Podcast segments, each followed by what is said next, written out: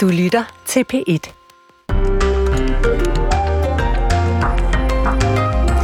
Godmorgen, så blev klokken 5 minutter over 6, 3 timers. P1 Morgen ligger foran os. I studiet denne morgen er vi Pernille Rudbæk og Maria Hollænder.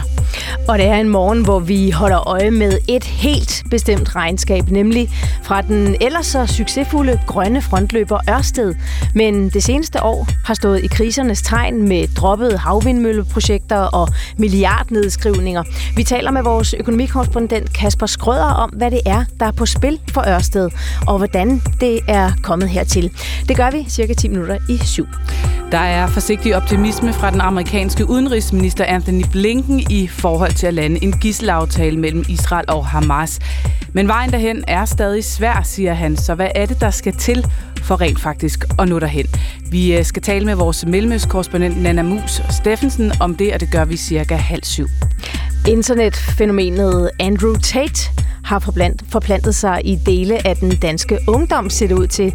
Altså de her antifeministiske udsagn, som går direkte imod ligestilling, især ligestilling for kvinder. Og det oplever de på Arbejdermuseet i København, når skoleklasser er på besøg i udstillingen Kvindeliv. Hvad er det, drengene siger, når de kommer der, og hvor dybt stikker det egentlig? Vi dykker ned i den historie cirka 20 minutter i syv. Ja, men vi starter med nogle vrede landmænd.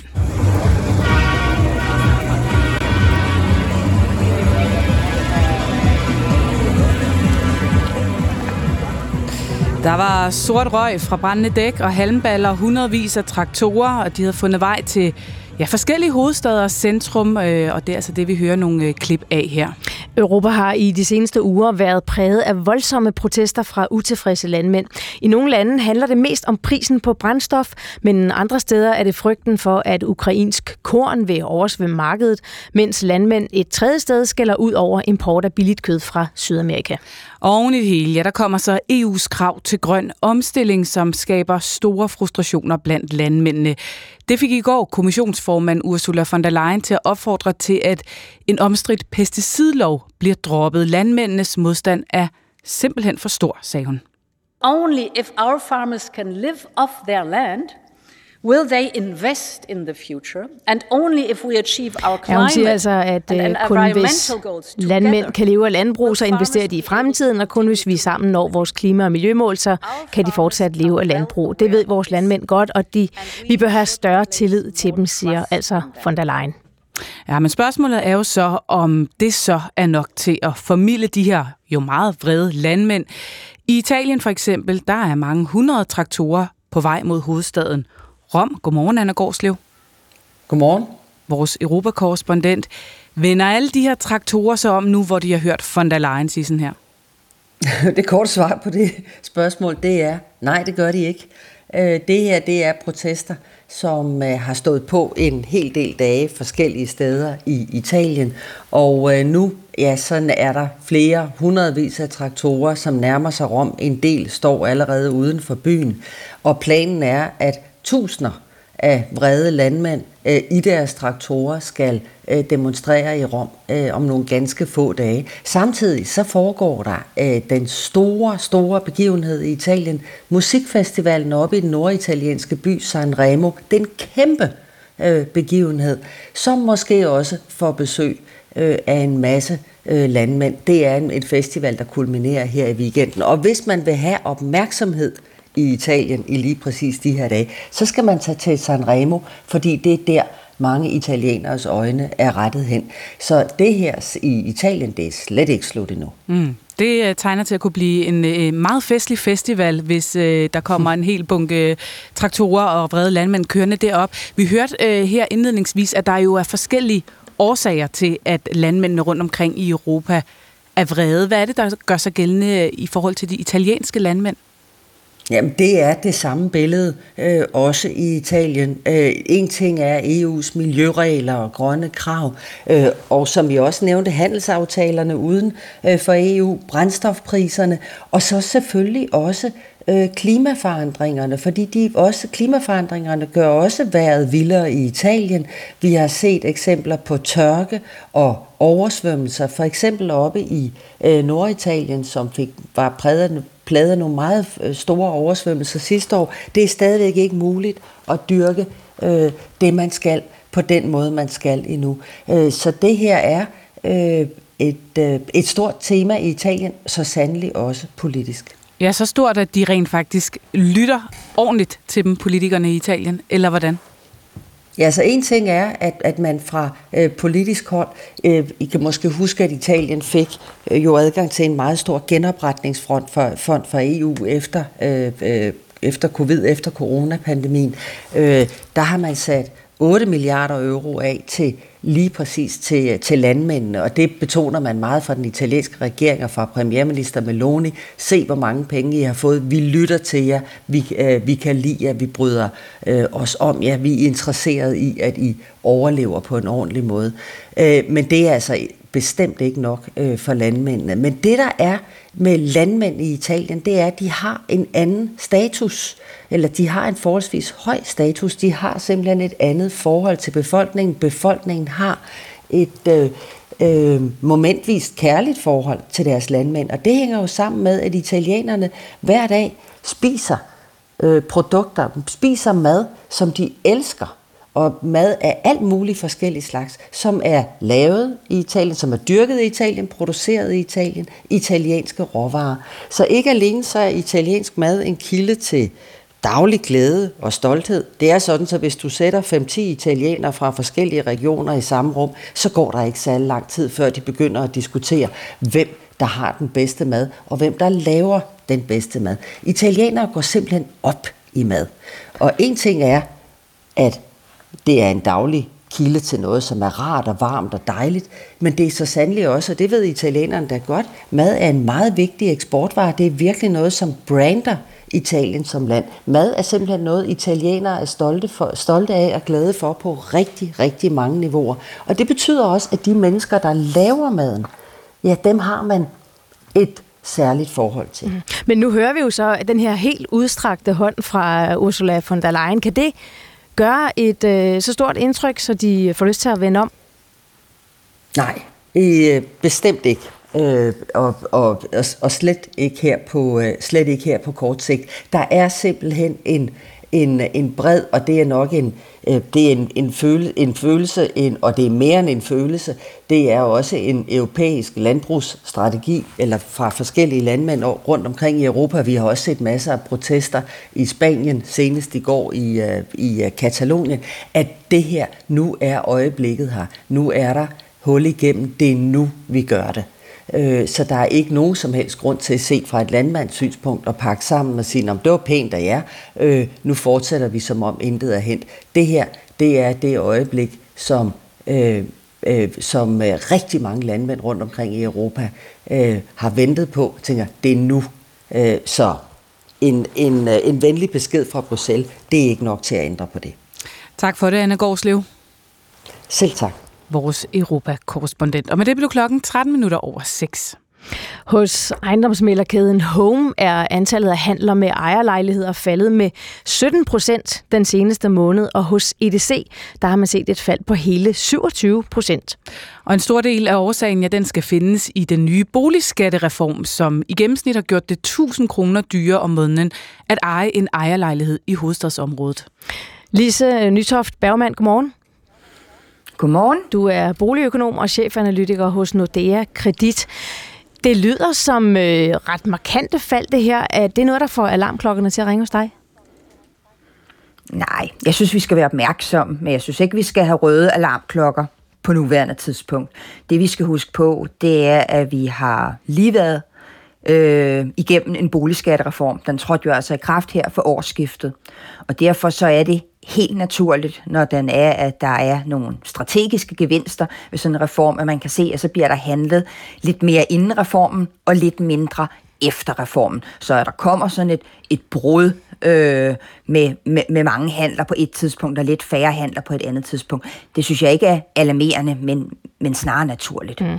Og det du refererer til, det er jo altså, at frem mod nytår, der handlede man løs, fordi man øh, lige der inden nytår kunne nå at få den gamle boligskatteordning. Og så, så, så det du siger er, at der er, det er egentlig bare, øh, der er sket et, et ekstra antal handler før nytår, og det er betyder så helt automatisk, at det falder så meget her på den anden side af nytår? Ja, altså man, der er ingen tvivl om, at køen af potentielle købere er blevet kortere. Der er simpelthen nogen, der har fremrykket deres køb og købt inden den her dato for at få mulighed for at få glæde af skatterabatten. Og derfor synes jeg, det er naturligt, når man sådan står lige på den anden side af nytår, som vi også altså stadigvæk gør, at så er handelaktiviteten lavere, så bliver der simpelthen solgt færre ejerlejligheder her, fordi hvis man har været så tæt på at lande et køb, så kunne man måske næsten lige så godt have skrevet under inden nytår, og dermed fået glæde af den her skatterabat. Så siger du, Lise Nytoft Bergman, at det her automatisk vil rette sig ud igen, at vi bare lige skal, ja, hvad ved jeg, et par måneder hen, og så vil vi se, at det stiger igen? Vi tror, det kommer til at have en effekt på priserne, men ikke en effekt, der bliver dramatisk. Det vi skal huske på, det er jo, at priserne igennem mange år øh, er steget voldsomt på ejerlejlighedsmarkedet. Og når vi kigger på 2024, så forventer vi, at priserne de vil have sådan lidt sivende karakter her i løbet af året, men vi forventer også, at at det prisfald, vi kommer til at se i 2024, det vil blive indhentet i 2025.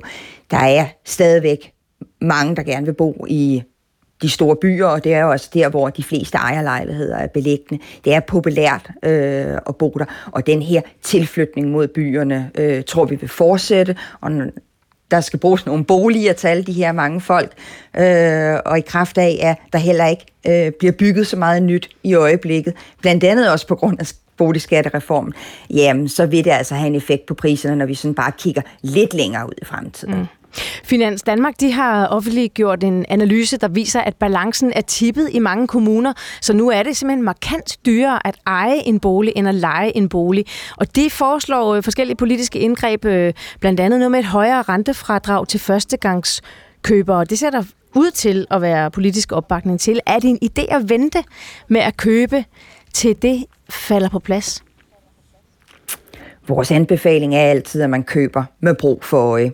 Det her med at spekulere i fremtiden, det har været en disciplin, som der er mange andre, der har brændt fingrene på. Øhm, lige nu er renten sådan svagt på vej ned, men det er jo ikke første gang, at økonomerne for eksempel er blevet overrasket, og man har set, der er sket noget uventet på rentemarkederne. Vi har også et lidt uroligt øh, geopolitisk situation, øh, og det er jo også forhold, der kan spille ind på, hvordan udbud og efterspørgsel øh, kommer til at se ud i fremtiden. Så hvis det er, at man går og har en drøm om at få en ejerlejlighed, jamen så er min anbefaling, at man starter sin boligjagt allerede nu, fordi det er langt vigtigere, at man får fingrene i den helt rigtige ejerlejlighed, så man undgår fejlkøb, end det er at spekulere i, at der måske er et bedre tidspunkt at købe ejerlejlighed på om, om 6 måneder eller om 12 måneder. Mm. Men, men alligevel, hvis du lige skal kigge lidt ind i fremtiden her for, for dem, der står på, på spring til at købe måske, hvordan, hvordan forventer du øh, markedet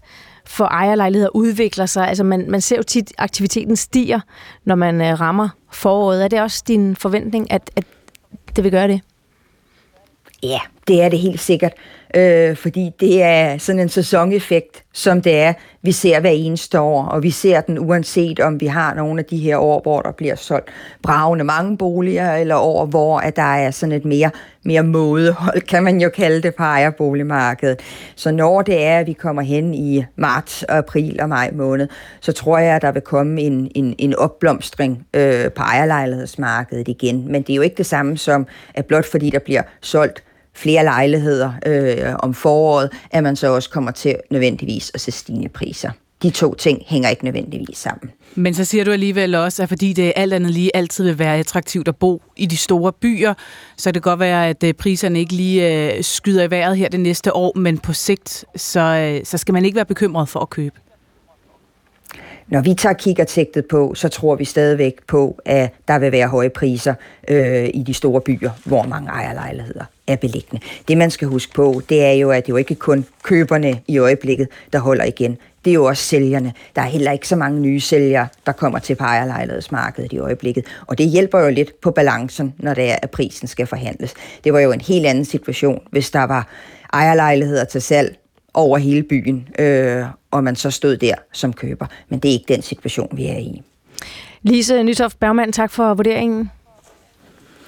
Tak, fordi jeg måtte være med. Boligøkonom og chefanalytiker hos Nordea Kredit, så som det klokken 20 minutter over 6. Vi øh, kigger på nogle aviser. Forsiden af Jyllandsposten skriver, Putin-tro menighed får lov at bruge danske folkekirker til gudstjenester. Jyllandsposten beretter, at mere end 30 gange siden Ruslands invasion af Ukraine, så har den stærkt Putin-tro menighed Moskva-patriarkatet, hedder det. De har indkaldt til gudstjenester i helt almindelige danske folkekirker. Det er sådan set meget normalt, at andre menigheder kan få lov til at afholde fol- øh, gudstjenester i den danske folkekirke. Øh, men det er alligevel øh, begyndt at sætte sig lidt i en debat rundt omkring ude i kirkerne om, om man nu også skal lægge kirkelokaler til lige præcis den her øh, menighed. Jyllandsposten har afdækket det her Moskva-patriarkatet og øh, blandt andet beskrevet, hvordan at øh, det er en menighed, som får penge direkte fra sin modafdeling i Rusland, som øh, støtter invasionen af Ukraine. De har også en dansk hjemmeside, hvor man kan se, at øh, man beder sin tilhører om at bede for den russiske her. Man hylder Putin og øh, gengiver hans fortælling om, at Rusland er i krig mod Vesten og øh, dens værdier. I øh, Lindeskovkirken i Nykøbing Falster, der har det fået dem til at smække døren i og sige, øh, her skal I ikke komme og holde gudstjeneste mere. Men skal man sådan øh, mere bredt dem op for det, ja, så er det op til biskopperne og, øh, og beslutte, om de skal have tilladelse til at øh, afholde gudstjenester. Og her der er der altså ikke udsigt til, at der bliver lukket ned. Øh, I hvert fald to af de steder, Jyllandsposten har, øh, har talt med biskopperne. Både i øh, Nykøbing Falster øh, bliver der sagt nej. Hvis et kirkesamfund er på statens liste over sanktionsramte organisationer, så følger vi naturligvis den henstilling. Det er Moskva Patriarkatet PT ikke. Samme melding nogenlunde kommer fra biskoppen i Fredericia, Marianne Christiansen. Hun siger, at hvis det, der foregår, er lovligt og sømmeligt, ja, så er det ikke min opgave at forhindre folk i at samle samles til gudstjeneste. De mødes om troen og om gudstjenesten og diskuterer ikke politik. Der foregår ikke nogen støtte af Rusland al den stund, at der er mange forskellige nationaliteter i den menighed, lyder det altså i dag i Jyllandsposten. Jeg har lige fundet frem til øh, Berlingske, og på forsiden der er et billede af Maj Mercado, tidligere minister, og øh, en del af Søren Papes inderkreds, og øh, indtil i går gruppeformand, men i, dag, i går der trak hun sig altså opsigtsvækkende fra den konservative ledelse. Mm. Det kigger Berlingeren øh, nærmere på. Det gør vi jo også selv her i Pet Morgen, men øh, de konservative befinder sig i en grundlæggende krise, skriver Berlingske, og, øh, og selvom de nedtoner i konservativ, at det skulle være dramatisk, at Maja Mercado hun vælger at trække sig som øh, gruppeformand, så øh, er det alligevel noget, som øh, øh, Berlingske kommenterer og øh, overvejer, om det gør, at øh, der trænger sig et spørgsmål om formandskifte på igen. Maja Mercado selv, hun understreger, at øh, hendes udtrædelse af ledelsen først og fremmest handler om, at hun har fået styrket sin appetit på politik, og grobbet, gro, jobbet som øh, gruppeformand har øh, drejer sig meget om ledelse, administration, mm. koordinering og robotsarbejde, og hun vil altså gerne øh, have, prioritere politik højere. Og når hun bliver spurgt af Berlingske, om det er en lettelse at give slip på ansvaret, så siger hun, det er ikke nogen lettelse, der er forbundet med det her. Jeg har været glad for at løfte et ansvar, men når ugen er gået på held, så har jeg godt kunne blive ramt af dårlig samvittighed over, at jeg ikke har været nok ude på de politiske emner og har sat en tilstrækkeligt tydelig dagsorden. Det er der, jeg gerne vil hen, siger hun, men peger også på, at hun gerne vil have mere tid til sine to børn. Mm.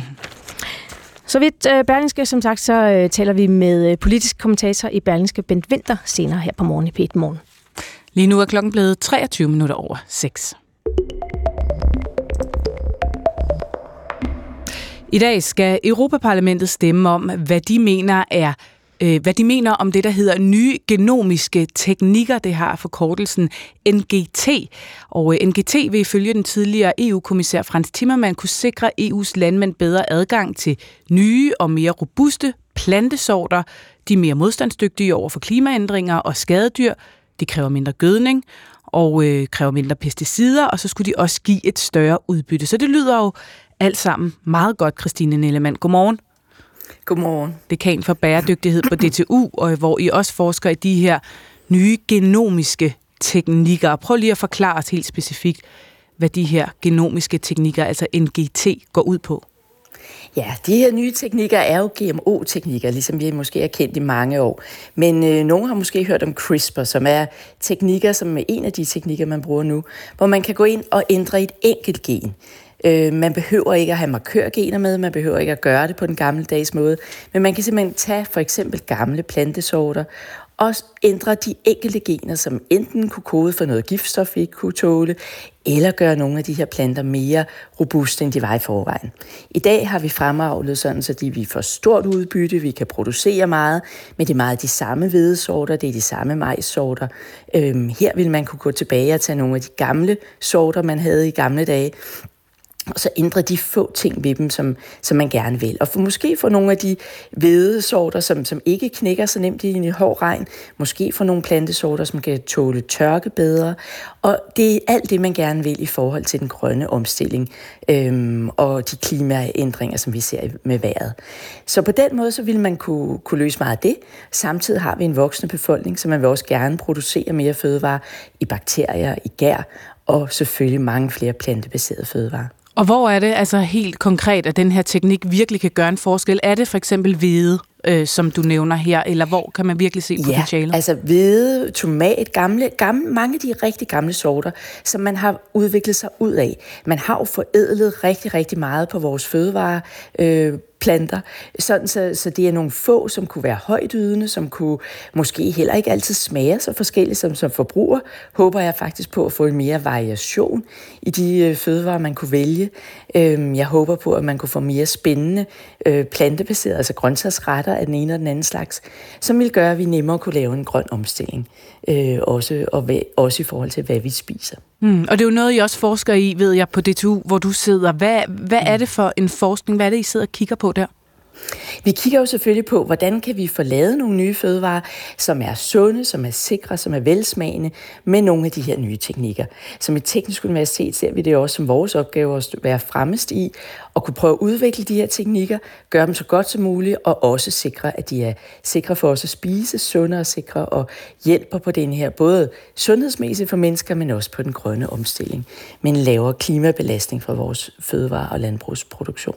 Og når du fortæller om det, så lyder det jo entydigt positivt, det her. Alligevel så hører vi en række NGO'er, som bliver bekymret øh, på naturens og på klimaets vegne. Hvad er det for en bekymring, der også er derude, når vi snakker NGT? Man kan sige, der er den, den helt generelle, skal vi gå ind og ændre på vores DNA. Det gør man også i dag med normale forædlingsteknikker, og det har man gjort i, i, i mange, mange år. Så på den måde er det jo ikke den store ændring. Her gør man det meget specifikt, og man gør det med bioteknologi. Men det kan være en måde, man kigger på det på. Så kan man have den bekymring, er det nu de store firmaer, som går ind og laver den fantastiske kartoffel, og så er det dem, der sidder på og skulle sælge dem, den her øh, frø til den her kartoffel meget dyrt i hele verden. Kan der være nogle lande, som ikke ville kunne dyrke den, selvom de havde behov på grund af tørke, til at dyrke lige præcis den her kartoffel. Så der kan være sådan nogle ting i forhold til, at det, er det de store industrier og den, de store virksomheder, som kan komme til at, at løbe med hele kagen kagen i det her. På den anden side, de skal have noget for at bruge tid og kræfter på at udvikle det. Øh, men, men igen, hvordan kommer balancen der? Ikke også? Så det er måske en af de, kan de gå ind og patentere noget af det her, og dermed holde det væk fra, fra andre lande eller øh, befolkningsgrupper. Og det, det er jo sådan men, øh, den meget, øh, hvad kan man sige, økonomisk virksomhedsorienterede vinkel på det. Men du nævner også før, Christine Nellemann, det der med, skal man gå ind og ændre på, på DNA'et? Øhm, hvor, hvor langt, altså når I sidder og forsker i det her, er der dele, hvor I allerede nu må sige, nej, det må vi øh, lægge til side det der, fordi det er simpelthen ikke, øh, det er ikke, det er vi ikke sikre på ikke har nogen skadevirkning? Det skal der jo testes for. Altså så, så, så når vi udvikler noget, og hvis det produkt, man har udviklet, er anderledes end de produkter, man spiser i dag, for eksempel, så bliver det testet i Europa i noget, der hedder EFSA, øh, hvor DTU og jeg har siddet også i mange år, øh, hvor vi simpelthen går ind og kigger på, er det, øh, er det sundhedsskadeligt? Er der, øh, kunne det på nogen måde risikere noget? Er det, kunne det give allergi? Alt sådan noget. Og det bliver testet hver gang. Øh, og det skulle man selvfølgelig fortsat gøre. Ikke så meget på teknikken, for den er meget, meget præcis, men på det endelige produkt. Og der ved vi godt, at man kunne få allergi over for mange forskellige fødevarer. Vil man kunne få det over for nogle af de her gamle øh, sorter, man måske vil tage frem igen? Det skal man selvfølgelig kigge på. Men Christine så, Nellemann, når der nu alligevel er en del usikkerheder, både i forhold til, hvordan det jeg kan sige, virksomhedsmæssigt kommer ud og fungerer, men også i forhold til natur, til klima, til det sundhedsmæssige perspektiv, du nævner her hvor vi faktisk ikke ved, hvor det her det ender henne. Hvorfor er det, vi så ser EU på den her måde øh, ja, åbne op, i hvert fald skal der stemmes om det øh, her i eftermiddag, at man gerne ser, at vi fremmer de her genomiske teknikker i vores fødevareproduktion? Men man ved rigtig meget. Det er jo faktisk i 20 år har, har EU holdt, øh, holdt det her ude af, af den europæiske produktion af fødevarer, men det har man jo kørt med i USA, i Asien, rigtig, rigtig mange andre steder. Så man kan sige, der alt hvad vi har undersøgt indtil nu har vist, at der ikke er en sundhedsmæssig risiko ved de øh, og, øh, og plante fødevarer, som var GMO-lavet. Så på den måde er det sikkerhedsmæssigt, at det, at, vil jeg ikke sige, der er ikke nogen risiko. Risikoen er faktisk, at de danske og de europæiske virksomheder flytter til USA, producerer i de andre lande, og at vi simpelthen ikke får mulighed for at bruge nogle af de nye fødevarer, som vi har brug for i forhold til mere tørke, mere hård regn, øh, til at brødføde den voksne befolkning. Så, så på den måde er Europa nødt til, ligesom, tror jeg, det er derfor, de gør det nu, at kigge på og udnytte de, de fantastiske landvindinger, der har været inden for bioteknologien, til også at kunne være med på at udvikle de nye fødevarer. Fordi EU har en stort fokus på regulering, på fødevaresikkerhed, og det skal ligesom med i udviklingen af de her produkter, så vi ikke er nødt til at sige på et tidspunkt, hvor, hvor vores egne øh, afgrøder må, må give op, Nå, men så bliver vi nødt til at tage de amerikanske, som, som vi måske mm. ikke ville have udviklet på samme måde. Tak så på for den det. måde synes jeg vi ja. faktisk, der er en etisk øh, begrundelse for at bruge de her nye, det er, at vi skal med på banen og, og have brugt dem i forhold til den grønne omstilling. Og det må vi så se, om, øh, om vi kommer i dag, når der skal stemmes ja. om det i Europaparlamentet lidt senere. Tak for at være med, Christine Nellemann. Selv tak. Dekan for bæredygtighed på DTU, som altså også forsker i de her nye genomiske teknikker. Og så er klokken et minut over halv syv, og Michael Olsen har indtaget pladsen med et nyhedsoverblik, som begynder her. Israelsk militær har givet 31 familier besked om, at deres pårørende er blevet dræbt i fangenskab hos den militante palæstinensiske gruppe Hamas. Det fortæller Daniel Hagari, der er talsperson for det israelske militær. Vi har oplyst 31 familier om, at deres kære, som blev holdt som gisler, ikke længere er i live, og vi har bekræftet deres dødsfald, siger han her. Og Pernille Rudbæk og Maria Holländer har om et øjeblik meget mere om den her historie. Flere steder i landet har den kommunale tandpleje så travlt, at børn risikerer at vente i månedsvis på at blive behandlet. Seksårige Wilson Aller fra Sydsjælland måtte gå med et hul i sin tand i flere måneder. Den kommunale tandpleje i Faxe Kommune aflyste nemlig hans tider flere gange. Og nu skal tanden ud, og det er under al kritik, siger hans mor Sabrina Aller. Jamen, jeg er da selvfølgelig dybt frustreret over, at jeg står med et lille barn på 6 år, øhm, som jeg ikke kan hjælpe, altså som, som er så ulykkelig og skal igennem sådan en smerte, fordi at man ikke har ressourcer nok i Faxe Kommune til at hjælpe børnene. Flere kommunale tandlæger rundt omkring i landet bekræfter, at de er presset for tiden. De er svært ved at skaffe personale og fastholde det. Senere i dag skal Europaparlamentet beslutte sig for, om det er blevet op på lovgivningen om genteknologi. Og det vil være en god idé at gøre, hvis vi skal i mål med den grønne omstilling, det siger Christine Nellemann, dekan på Danmarks Tekniske Universitet. Potentialet er, at man kan udvikle nogle meget bedre fødevarer faktisk. Man kan både gøre dem sundere, men man kan også gøre dem mere smagsfulde. Og endnu bedre, så kan vi gøre dem mere klimavenlige eller resistente over for de klimaændringer, vi måske står overfor. Og på, på DTU bruger man genteknologi til blandt andet at udvikle svampesorter, der potentielt kan være grønne løsninger, først og fremmest som fødevarer, men de forsøger altså også at udvikle en svamp, der kan erstatte pesticider i landbruget. Det bliver byvejr i dag. Mod syd falder byerne som regn, i resten af landet som sne eller slud. Og i løbet af dagen skulle solen dog dukke op. Mellem frysepunkter 4 graders varme og jævn til hård vind fra nordvest og vest. Og som vi lige hørte nu her, Michael øh, fortælle i nyhedsoverblikket, så har det israelske militær altså givet 31 familier meldingen om, at deres pårørende er blevet dræbt i fangenskab. Meldingen kommer fra Daniel Hagari, der er talsperson for det israelske militær. Ja, han fortæller samtidig, at arbejdet med at få alle gisler frigivet fortsætter, efter det i går kom frem, at Hamas er kommet med et positivt svar på det bud på rammerne for en våbenhvile og gisselaftale, som lige nu er på bordet.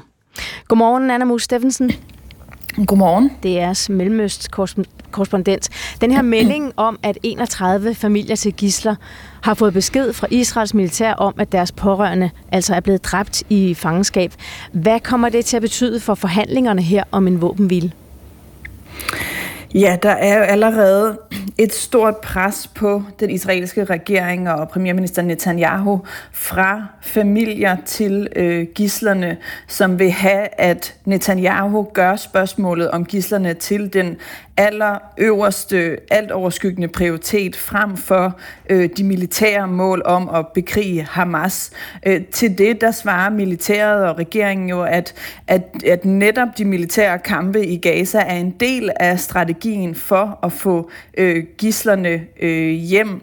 Øh, men når man ser på i forhold til, hvor længe der er gået, og at der stadig er så mange gisler øh, fortsat i Gaza, og flere af dem jo altså er øh, døde, øh, så får det presset til at blive ved med at stige øh, på regeringen, og samtidig må man sige, jeg ved ikke om der var nogen, der var i tvivl, men, men hvis der var nogen, der var i tvivl, så, så står det jo lysende, lysende klart nu, at øh, uret tigger i den grad, hvis man vil have øh, gislerne hjem i live.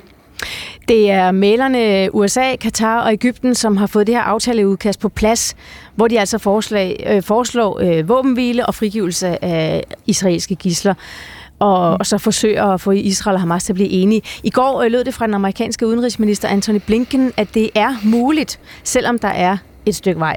There's still a lot of work to be done, but we continue to believe that an agreement is possible and indeed essential. Uh, and we will continue to work relentlessly to ja. achieve it. Så han er, Blinken er, er forsigtigt optimist, Øh, og, og det kommer også efter, at den militante palæstinensiske Hamas-bevægelse har svaret på forslaget her. Hvad ved mm. vi konkret om, hvad Hamas har svaret, ud over at det, det forlyder, at det, det skulle være positivt? Ja, man kan sige, det er ikke sådan, at øh, Hamas bare har sagt, øh, ja, den er god med os, lad os bare køre videre med det. Men vi forstår det sådan, at de har svaret positivt, altså de har ikke decideret smidt det her forslag af bordet, men de kommer altså med, øh, må vi forstå, flere punkter, som de nu vil have spillet ind i den her aftale og har lavet, vil have lavet om. Altså en ting, der er sikkert Hamas vil have, det er, at de vil have nogle mekanismer, som betyder, at hvis man indgår en midlertidig midlertidig indstilling af kampene øh, til gengæld for udlevering af, af gisler, at det så vil føre til en permanent våbenhvile. Hamas' øh, store mål, det er at få en aftale, som, be, er, som bliver begyndelsen på enden af krigen. Øh, altså, så det er ikke nok med nogle ugers pause, og så fortsætter øh, krigen igen, efter Hamas har udleveret øh, gislerne. Men det er der dog også nogle rapporter om, at der faktisk er noget uenighed om internt i Hamas-bevægelsen. Øh, og så er der også andre ting i spil. Der er en anonym repræsentant fra Hamas, som fortæller til BBC, at øh, noget af det Hamas øh, vil, det er, at de vil have en klar plan for genopbygningen af Gaza. Hvem skal stå for det? Hvem skal betale for det? er jo nogle store spørgsmål. Og så også en plan for øh, øget evakuering af såret fra Gaza. Men, men som du sagde før også, så Israel øh, argumenterer med, jamen altså de kæmper netop øh, i Gaza for på sigt så at få, øh, få øh, ja, Hamas udraderet og dermed gislerne fri. Så, så hvordan øh, ser Israel på den her aftale, især i lyset af, at som du siger, Hamas de ønsker simpelthen noget, der peger på en permanent våbenhvile? Ja, altså vi kommer ikke ud om, at der er jo nogle store, helt grundlæggende uenigheder, som, som jo er også grunden til, at det er utrolig svært at nå frem til sådan en aftale. Vi har set, at de har lykkes med det før. Det gjorde de i november, da der var en midlertidig våbenhvile og udlevering af, eller frigivelse af nogle af gislerne. Men helt grundlæggende, så er man jo fuldstændig uenig på, på nogle række parametre. En af dem er det her spørgsmål om en våbenhvile, som er fuldstændig, altså en permanent våbenhvile, som er helt imod det, som, som Israel øh, vil have, og som igen og igen bliver afvist af premierminister Netanyahu, som siger, at det her en aftale med Hamas om frigivelse af gisler, det bliver ikke afslutningen øh, på krigen. Så er der også andre ting, man, øh, man er meget uenige om. Det er et spørgsmål om, hvem og hvor mange øh, palæstinenser, som bliver løsladt fra øh, israelske fængsler, til gengæld også for, for gislerne. Øh, og så er der også spørgsmålet om genopbygningen af Gaza og Gazas øh, fremtid. Det er noget, som er meget vigtigt for USA. Øh, USA presser på for, at Israel skal forholde sig til at lægge planer for, hvad er det, der er øh, Gazas fremtid efter krigen. Og det er noget, som man øh, slet ikke fra Israels regering, i hvert fald ikke officielt, øh, forholder sig særlig meget til, og, og også er uenige med USA på en række punkter. USA vil have øh, det palæstinensiske lederskab på den besatte Vestbred, altså nogle andre bevægelser end Hamas, i spil i forhold til fremtiden, administrationen i Gaza på længere sigt. Og det har Netanyahu også fuldstændig afvist. Øh, så hvad Israel forestiller sig der, øh, det er mere uklart, udover at Netanyahu jo har sagt, at Israel skal beholde øh, kontrollen militært, sikkerhedsmæssigt, som han kalder det, med Gaza på længere sigt. Hmm.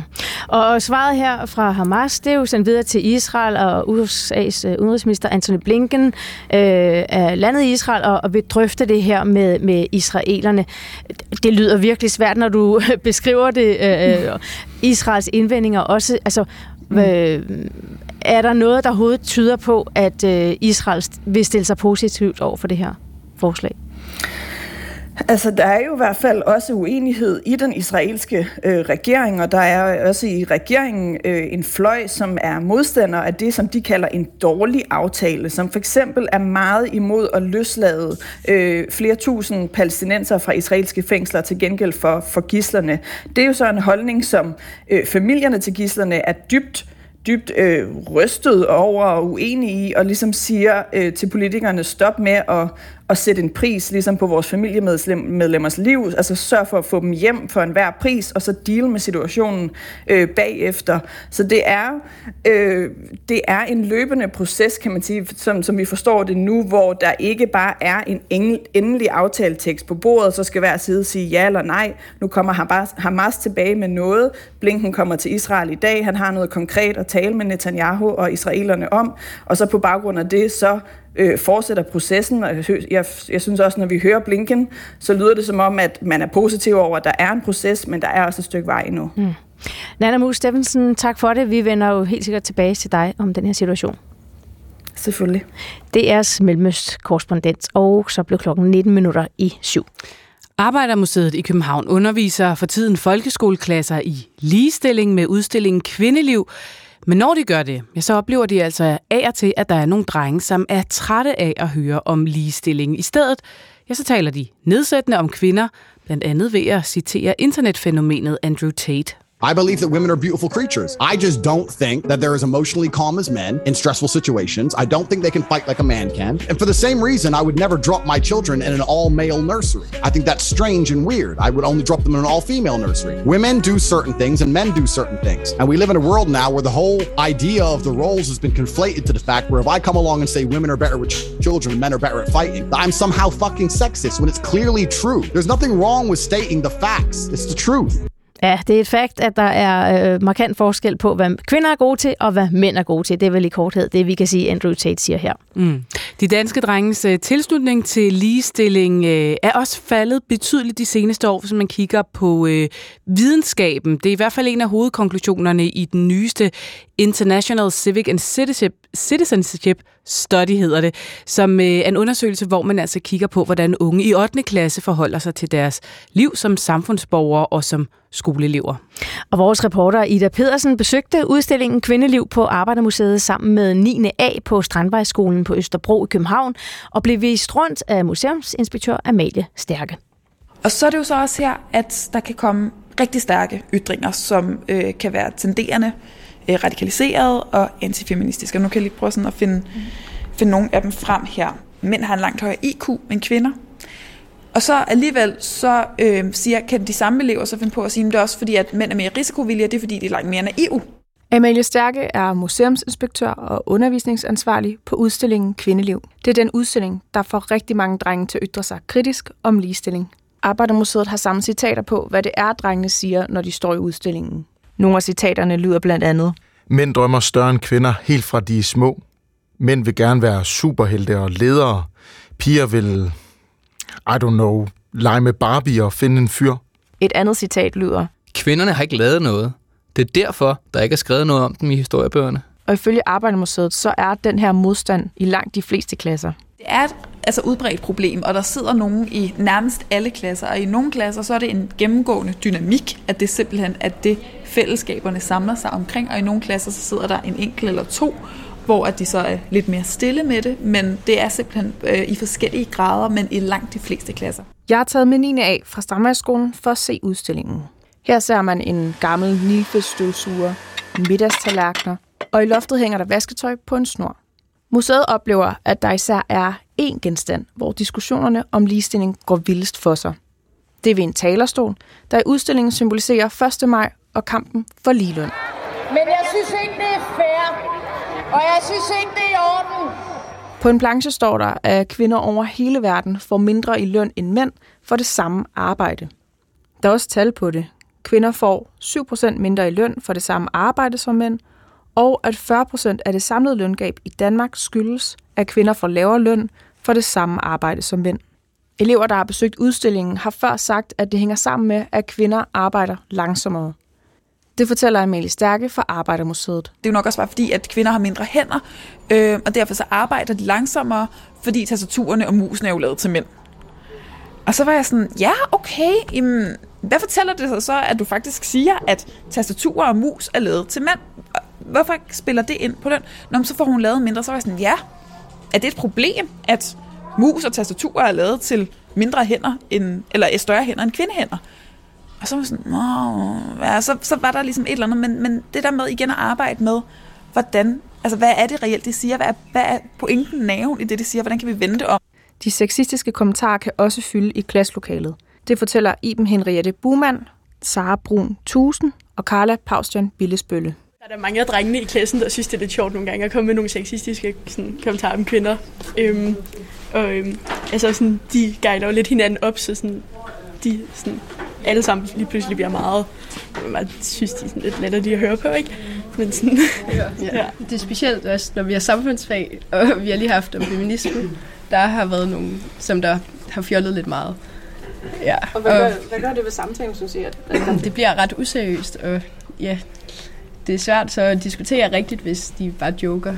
Og jeg tror ikke på, at de sådan helt rigtigt mener det. Nej, de, de provokerer bare lidt. At, sådan, ja. Det kan være lidt anstrengende, når det er et seriøst emne.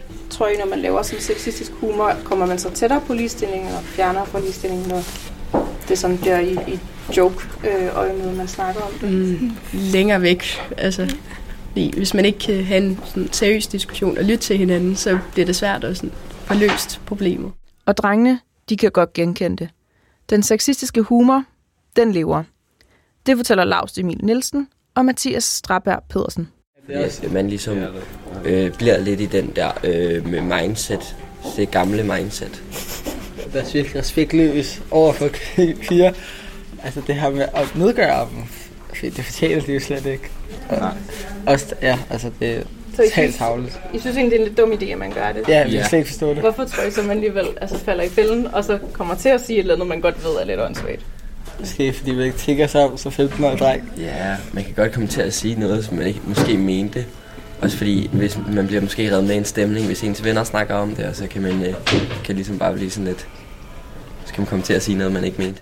Ja, sådan lød det altså inden fra Arbejdermuseet, og øh, med det kan vi sige godmorgen til dig, Maja Kalke Lorentzen.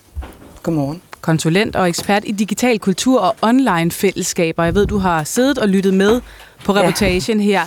Øh, nu hører vi jo drengene til sidst sige, at øh, det er jo det er mest bare for sjov. Det får måske mm. at være lidt provokerende. Man bliver revet lidt med af vennerne. Er det det, vi ser, eller er der et mere generelt problem her? Altså både og, kan man sige. Det er, jo, det er jo ofte det, der sker, når man også bliver gået lidt på klingen om, at man laver sjov med noget, som måske ikke er sådan helt øh, moralsk i orden, hvis man selv skal forsvare det, så vil, så vil det jo ofte være sådan, at det er også bare for sjov. Og der er ikke nogen tvivl om, at, det, at, at mange øh, unge drenge, også dem jeg selv møder igennem mit arbejde, ligesom synes, det er sjovt at provokere med det her, fordi at øh, de oplever ligesom det her med, at der er ligestilling på skemaet, og Øh, det, det, det er sådan deres, du ved, måske forældre og lærerne taler om, så det, så det er sådan fedt at prikke lidt igen. Men der er også noget alvor i, at de har jo ikke de her udtalelser, som der blev citeret fra Arbejdermuseet, dem har de jo ikke selv fundet på.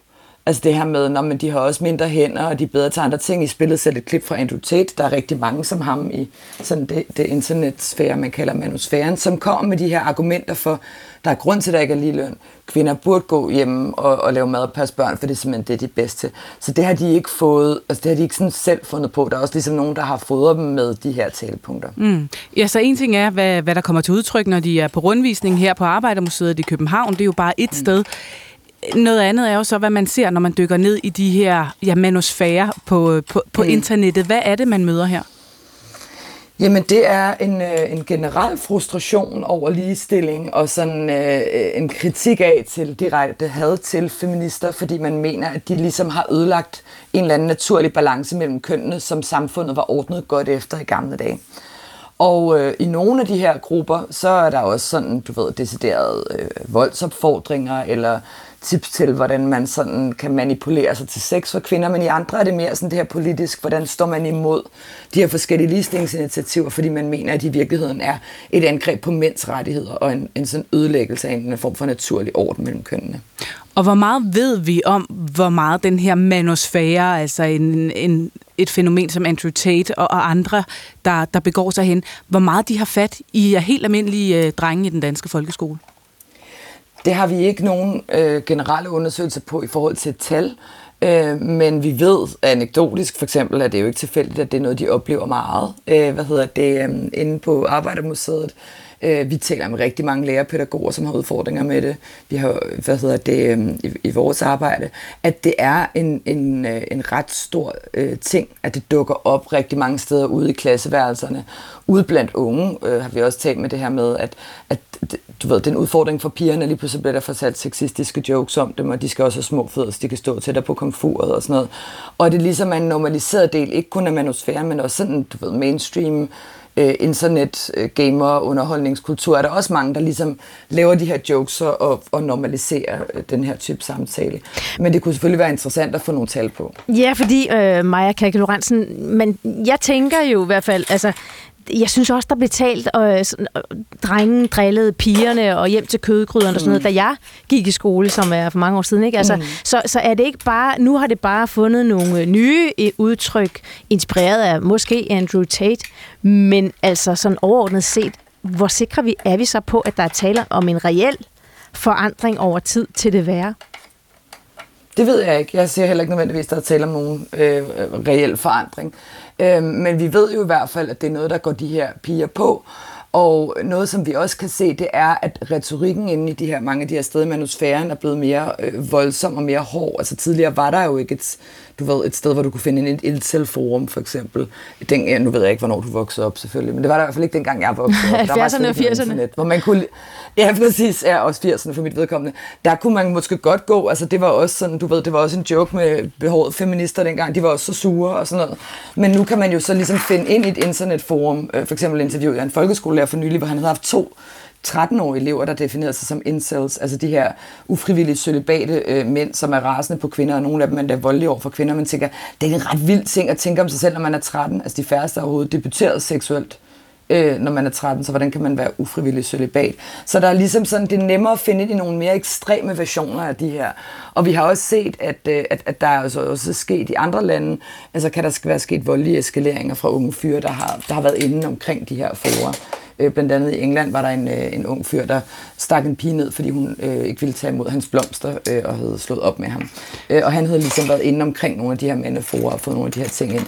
Det er slet ikke der, vi er i Danmark, men det er bare for at sige, det kan sagtens være øh, bekymrende og problematisk, at unge mænd ligesom er sovset ind i det her. Men lige så meget i forhold til, hvordan de ligesom interagerer med øh, pigerne i deres klasseværelse. Du kan også høre på rapportagen, at det er enormt frustrerende, det her med, jamen, kan vi ikke tage en alvorlig snak om det her ligestilling? De må sådan set gerne være uenige, selvfølgelig, men det er mere det der med, at der ligesom bliver øh, du ved, nedgjort og hånet, men indenunder det ligger der også en eller anden alvor, som er, jamen det var jo bedre i gamle dage, og skulle kvinderne ikke bare smutte tilbage til kødgryderne.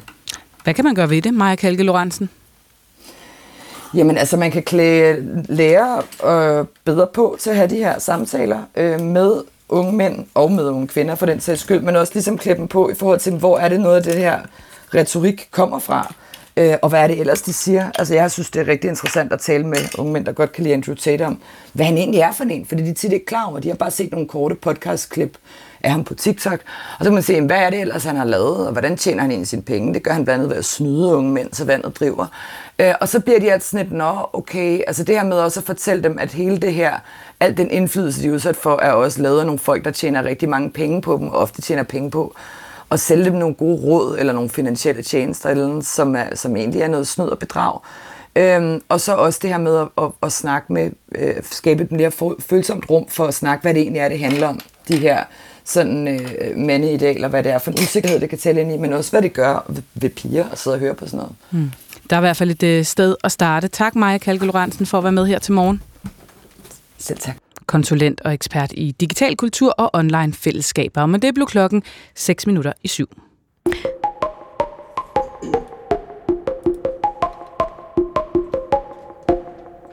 Vi har fået besøg af dig, Kasper Skrøder. Godmorgen. Godmorgen. Økonomikorrespondent i DR, og det er jo fordi, i dag lander Ørsteds længe ventede årsregnskab efter et år, hvor problemerne hos den statsejede virksomhed nærmest har stået i kø. Blandt andet har den danske energikæmpe måttet droppe to store havvindmølleprojekter, ligesom nedskrivninger i milliardklassen har ramt virksomheden hårdt.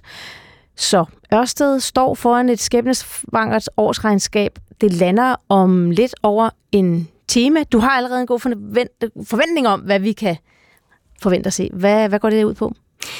Øhm, Ørsted er jo en af de største danske øh, virksomheder herhjemme, øh, og vi har jo fulgt dem gennem året. Øh, jeg har fulgt dem, og de har løbende offentliggjort, hvordan går det egentlig med at øh, sælge havvindmølleparker ude i verden. Det er det, som de lever af. Og vi ved, at det går rigtig, rigtig sløjt. Ikke fordi der ikke er nogen, der vil have bygget havvindmølleparker, men fordi man ikke helt kan få nok penge for det. Og så hænger forretningen altså ikke rigtig længere sammen, og du nævnte det selv, man har prøvet at sælge havvindmølleparker i USA i rigtig stor skala, men var nødt til at trække sig fra nogle projekter, som man allerede var i gang med.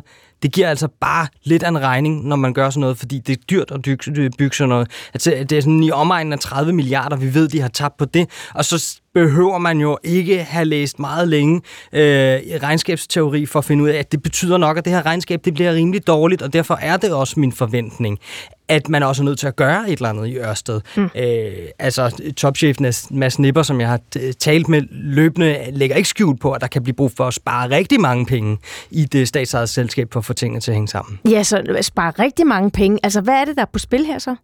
Jamen, i virkeligheden er Ørsteds fremtid på spil, fordi at øh, mange af de planer, som man troede skulle understøtte virksomheden de kommende år, ja, de bliver ikke til noget. Øh, derfor skal man finde en anden vej. Øh, man kan simpelthen ikke fortsætte med de store investeringer, formentlig, som man havde lagt op til. Øh, og man kan nok heller ikke fortsætte med de samme omkostninger. Hvad betyder det? Jo, det betyder typisk, at man kan ikke fortsætte med det samme antal medarbejdere fremover. Man skal lige blive en lidt mindre udgave af sig selv, øh, for at finde ud af, hvem man egentlig skal være i fremtiden. Der er rigtig meget på spil for Ørsted, som jo ellers har været det her succesfulde danske grønne eventyr. Jeg spurgte dig lige inden øh, vi øh, gik i studiet her, på en skala fra 0 til Novo Nordisk, hvor er vi så henne? Så sagde du, vi ligger lige under Novo Nordisk. Det er en af de, de helt store i dag. Når der nu er så meget på spil for Ørsted, hvad er der så på spil for alle os andre? Ja, vi skal, det er jo en kæmpe virksomhed. Øh, en af Danmarks øh, største børsnoterede virksomheder. I øvrigt øh, har mange øh, almindelige danskere købt aktier i Ørsted, der blev børsnoteret for nogle år siden. Ikke? Øh, men, der, men der er lidt mere på spil, eller noget, måske noget andet på spil, end når vi taler om Novo Nordisk, som er en stor og vigtig forretning, men som jo er en fond og privatejet virksomhed. Ørsted er ejet 50% af staten. Det var det, der engang hed Dong Energy, øh, som blev solgt fra delvist til en amerikansk investeringsbank under stort raballer øh, tilbage i starten af, af, nullerne. Nu er det så blevet til, til, til Ørsted, men staten ejer stadig 50,1 procent af aktierne. Så når Ørsted er i krise, ja, så er det sådan noget, der giver grå høj hoved ind i Finansministeriet, fordi at man jo er investeret i det her. Det hænger sammen med, med statskassen. Altså på finansloven i år regner man med, øh, at få udbetalt. Jeg tror, det er en 3-3,5 milliarder kroner for Ørsted i udbytte fra, fra overskud. Øh, det, det budgeterer man altså med i finansloven, mm. øh, og, og det bliver jo måske ikke helt sådan, det bliver. Det, det er i hvert fald noget, det vi får at vide øh, i dag, og man stadig kan holde fast i det. Og hvis øh, staten mister penge på det her, så mister vi alle sammen penge på det. Altså, hvad, hvad kan vi... Øh regne med, staten må gå ind og gøre her? Ser vi lige pludselig ser vi nærmest sådan et, et SAS-scenario for os, hvor de må skyde flere penge i Ørsted, eller hvad? Forestiller det du det? Det er i hvert fald det, der bliver diskuteret og blevet diskuteret hit i løbet af det sidste øh, halve år. Er man ligefrem nødt til at lave det, der på lidt teknisk øh, sprog hedder en kapitaltilførsel? Altså, man kommer med nogle flere penge for forretningen til at hænge sammen på, på, på lang sigt. Øh, det, det har vi ikke fået svaret på endnu. Men hvis det er tilfældet, ja, så er der nogle politikere, der skal tage stilling til, skal staten stadig eje 50,1 procent af, af, af Ørsted? Fordi så vil man skulle komme med nogle ekstra milliarder, sådan som vi jo også har set i forhold til, til SAS i flere omgange gennem de sidste 10-15 år. Og det er jo ikke en let beslutning inde på, på Christiansborg. Også fordi vi har set politiske partier, Venstre under det seneste valg, rejse spørgsmålet, skal man overhovedet eje øh, Ørsted, som jo ikke er det, som det var for 5-10 år siden, hvor man mm. øh, opererede en stor del af hele det danske transmissionsnet, altså sørgede for, at der kom, øh, kom energi ud til de danske husstande og virksomheder. Nej, man ikke øh, længere i samme grad. Men lige nu bygger man vindmøller rundt omkring i verden, og skal staten eje. Det, det er der nogle partier, der mener, mens andre øh, partier mener, at det skal vi skam holde fast i. Øh, den, øh, den, den holdning bliver jo sat på prøve, hvis man bliver spurgt om, okay, men så skal du lige komme med nogle ekstra milliarder mm. her. Vi ved ikke, om det er det, der bliver bundlinjen i dag, men det er en øh, kraftig diskussion ude på markederne. Ja, og bare lige kort, altså hvis man vender sig den anden vej og siger, at staten skal ikke eje majoriteten, hvor peger det så hen for Ørsted? Det peger jo ind i en ny fremtid med, med private ejere. Jeg tror, Finansministeriet og regeringen vil strække sig langt for at holde Ørsted på, på deres hænder og have kontrol med selskabet i en tid, hvor vi jo diskuterer, hvad er kritisk infrastruktur, hvad er ikke kritisk uh, infrastruktur. Hmm. Kasper Skrøder, tak for udlægningen Velbekomme. Økonomikorrespondent her i DR.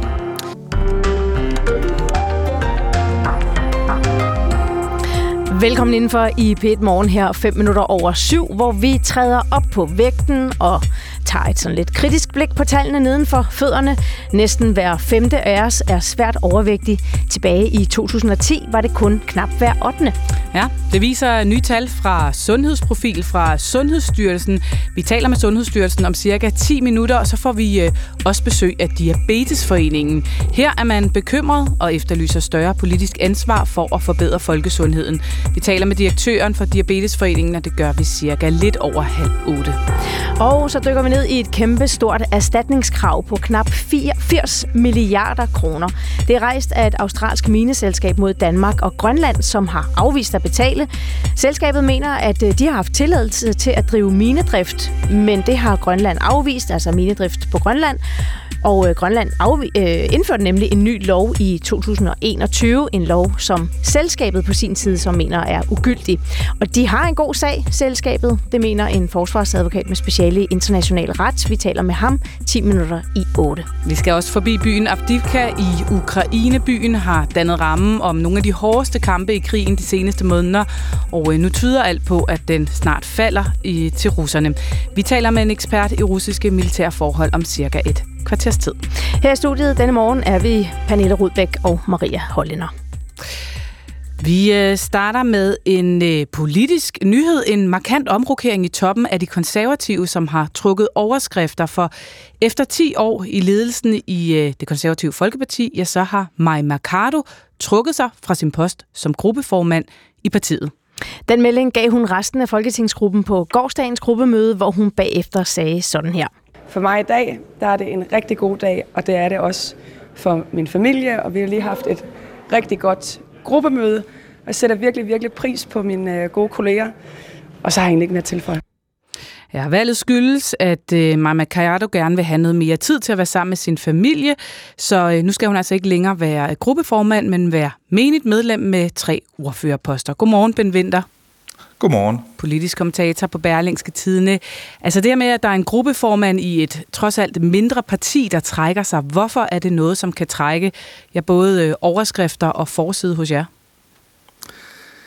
Jamen det er, er fordi, at øh, det konservative Folkeparti har været ude i en, øh, en meget dyb krise, som øh, kulminerede her øh, sidste efterår, hvor øh, Søren Pape Poulsen i en tale på partiets landsråd øh, bøjede sig dybt ned og undskyldte og fortalte om den her forfærdelige valgkamp, og så sagde han, at nu skulle det så gå fremad, og, og, og han lancerede et nyt øh, politisk projekt. Det skulle handle om familie og de nære fællesskaber og, og den slags. Og nu er der så gået en, en, en, en 4-5 måneder, øh, og den genrejsning, som øh, Søren Pape Poulsen dengang lovede, den øh, har ikke vist sig. Øh, øh, tværtimod ligger partiet stadigvæk nede omkring en, på en, en 5-6 procent i, i meningsmålingerne. Og det får jo, øh, kan man sige, både de indre dynamikker i partiet, men også øh, os, der står udenfor, øh, til at se på, hvad er det, øh, der sker.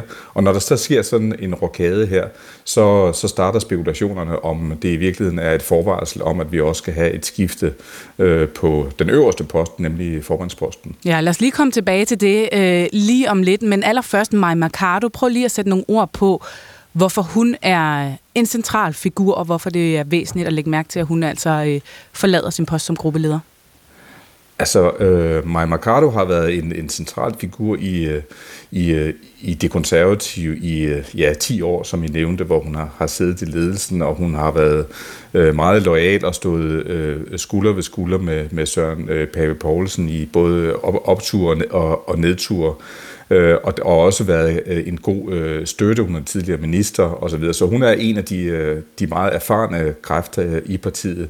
Og når hun forlader øh, posten som, som, som gruppeform, så er det selvfølgelig øh, set med i det lys et, øh, et, et tab øh, både for ham og, og partiet. Lad os lige prøve at høre, hvad øh, formand Søren Pape Poulsen sagde, efter at Mar Mercado havde fortalt om sin beslutning ved gruppemødet i det konservative Folkeparti i går. Det kan jo ikke passe, vi lever i en tid, hvor hvis der er en politiker herinde, der siger, jeg vil ikke bare hive mig fast til en post, fordi nu vælger jeg gerne noget andet. Hvis du så trækker sig, så læser man tusind ting ind i det. Øh, I skulle have været derinde. Der var både grin og kagemand og god stemning. Altså, det er stille og roligt, og jeg ved godt, hvordan forklarer man det til journalister på Christiansborg, som læser drama ind i alt i hele verden. Men det er meget udramatisk.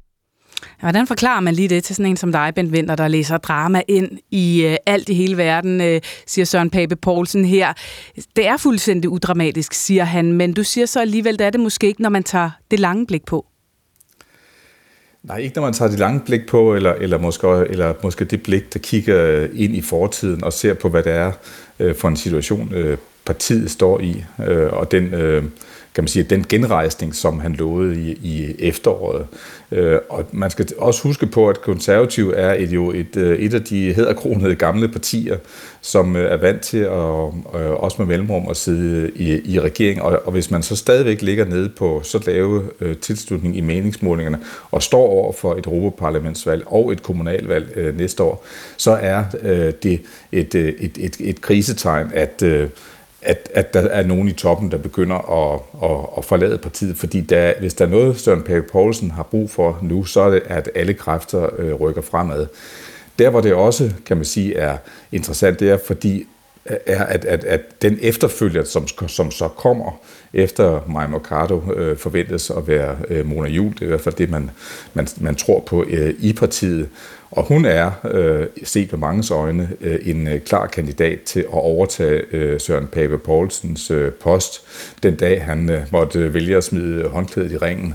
Øh, og, og derved så får han jo så øh, ved siden af sig, øh, som sin øh, nærmeste øh, øh samarbejdspartner øh, i toppen af partiet, en, en, en, en, som folk tror på, kan overtage. Og det øh, vil også skabe en, en, en anden dynamik i partiet, fordi man vil kan se, øh, der er i hvert fald et alternativ, hvis øh, det bliver ved med at gå øh, dårligt. Ja, det er godt eller skidt for Søren Pape Poulsen, at han nu får rykket Mona Jul helt op tæt ved sig, altså i den øh, konservative ledelse, hvis det er, som øh, du spekulerer i, mange andre spekulerer i, at hun godt kunne blive den næste formand for konservativ, hvis ikke det går med Søren Pape.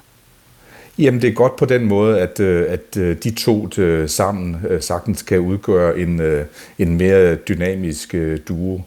Det, der måske er knap så godt, det er, at, at man Øh, jo, det har vi også set i andre partier, når der er en, en meget tydelig kronprins eller kronprinsesse i det her tilfælde, øh, så øh, vil, man, vil man ofte blive sammenlignet og der vil være nogle kræfter i partiet, der siger, men er det ikke nu, det skal ske? Er det ikke nu, at, øh, at nummer to skal overtage posten øh, som nummer et? Og det, det pres, øh, som Søren Pape Poulsen har været udsat for i, i snart i lang tid, øh, kan forvente sig at, at blive øh, forstærket i, i en situation, hvor han øh, måske i de to valg, jeg nævnte, øh, ikke klarer sig så godt. Tak for det, Ben Winter. Velkommen. Politisk kommentator på Berlingske. Og med det blev klokken 13 minutter over syv. Nu kan jeg sige godmorgen og velkommen i studiet til dig, Charlotte Kira Kimby. Godmorgen. Du er sektionsleder i Sundhedsstyrelsens enhed for forebyggelse og ulighed. I har i Sundhedsstyrelsen bedt Statens Institut for Folkesundhed om at lave en ny rapport om danskernes sundhed. Og specielt et sted bonger ud, og det er det, der handler om vores vægt, danskernes vægt. Hvad er der galt med den? Jamen det vi kan se i denne her rapport, og som vi egentlig også kan genfinde, når vi kigger tilbage, det er sådan en jævn støt udvikling hen imod, at flere og flere danskere lever med overvægt og også med svær overvægt. Og det er sådan en markant udvikling, kan vi se. Altså det gælder uanset, om vi kigger på tværs af aldersgrupper eller køn, så er det en udvikling, som vi genfinder i stort set alle grupper. Så det er sådan en samfundstendens, vi ser nu, som øh, vi ser år mm. efter år. Og jeg, jeg, har, øh, jeg står med rapporten her, og jeg kan se, at I har mange anbefalinger, også mange, som retter sig især mod de unge. Altså, hvor er problemet særligt stort? Er det der? Altså, der er selvfølgelig et kæmpestort øh, forebyggelsespotentiale i at forebygge, at børn og unge udvikler overvægt. Så derfor så ser vi jo rigtig gerne, at det er der, man også har fokus på at se, hvordan er det, vi kan få mere bevægelse, sundere kost ind i børn og unges hverdag. De rammer børn og unge befinder sig i løbet af dagen, dagtilbud, skoler, ungdomsuddannelser osv., er der mulighed for, at vi kan få bygget noget mere sund hverdag ind i de rammer. Men selvfølgelig gælder det her også hele befolkningen, fordi det er jo en udvikling, vi ser i hele befolkningen. Så hvis vi skal bremse den udvikling og vende den, jamen så bliver vi nødt til at kigge på mange forskellige tiltag. Det er ikke noget, vi kan gøre med et enkelt greb. Og øh, i er jo kommet med en række forslag til, hvordan man vender udviklingen, som altså går i den forkerte retning. Hvis du skal komme med nogle konkrete øh, forslag, eller nævne nogle af de forslag, jeg er fremme, hvad er det, der skal til for at komme problemet med stigende overvægt til livs? Helt konkret. Jo, altså hvis jeg lige må starte et lidt andet sted, fordi når vi skal forstå den her udvikling, det er en samfundsudvikling, så bliver vi nødt til at se på, at vi har indrettet vores samfund på en måde, hvor vi har langt flere af os øh, har et sidestillende arbejde. Vi tager måske bilen til arbejde, så vi bevæger os meget mindre i løbet af dagen, og det er meget let tilgængeligt at øh, købe store mængder af usunde fødevarer. De er billige, og vi bliver fristet, når vi går i byen og handler med gode slagtilbud.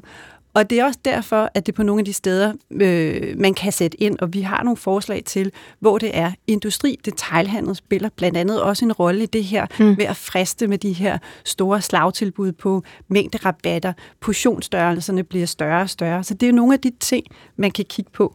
Men, øh, men man kan selvfølgelig, ja, man kan skælde industrien ud og sige, og butikkerne og så videre, sige, at de skal være at sende, sælge de øh, usunde fødevarer så billigt og så videre. Men, men, øh, men hvad skal der til øh, politisk efter Sundhedsstyrelsens opfattelse for at dæmme op for det her?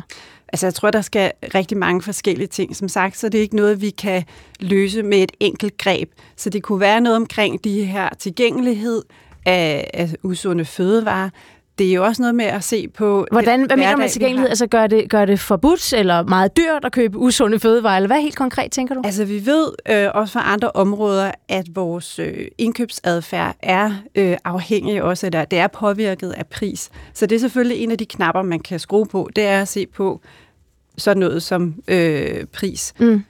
Men jeg tror bare, øh, at det her med at se på det hele liv i Danmark. Hvordan er det, vi får ændret på den udvikling, sådan så vi ikke kigger kun på en enkelt ting, men også kan kigge på, hvad er der i vores nærmiljø, er det let for os at tage cyklen? Er der gode cykelveje, vi kan sende vores børn ud på, når de mm. skal i skole?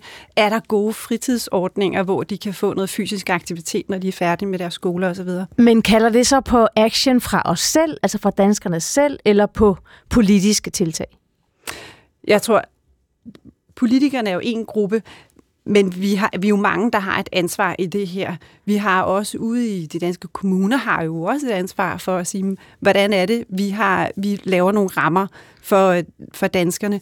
Hvordan stiller arbejdspladserne mulighed for medarbejderne til, at de har adgang til god kost?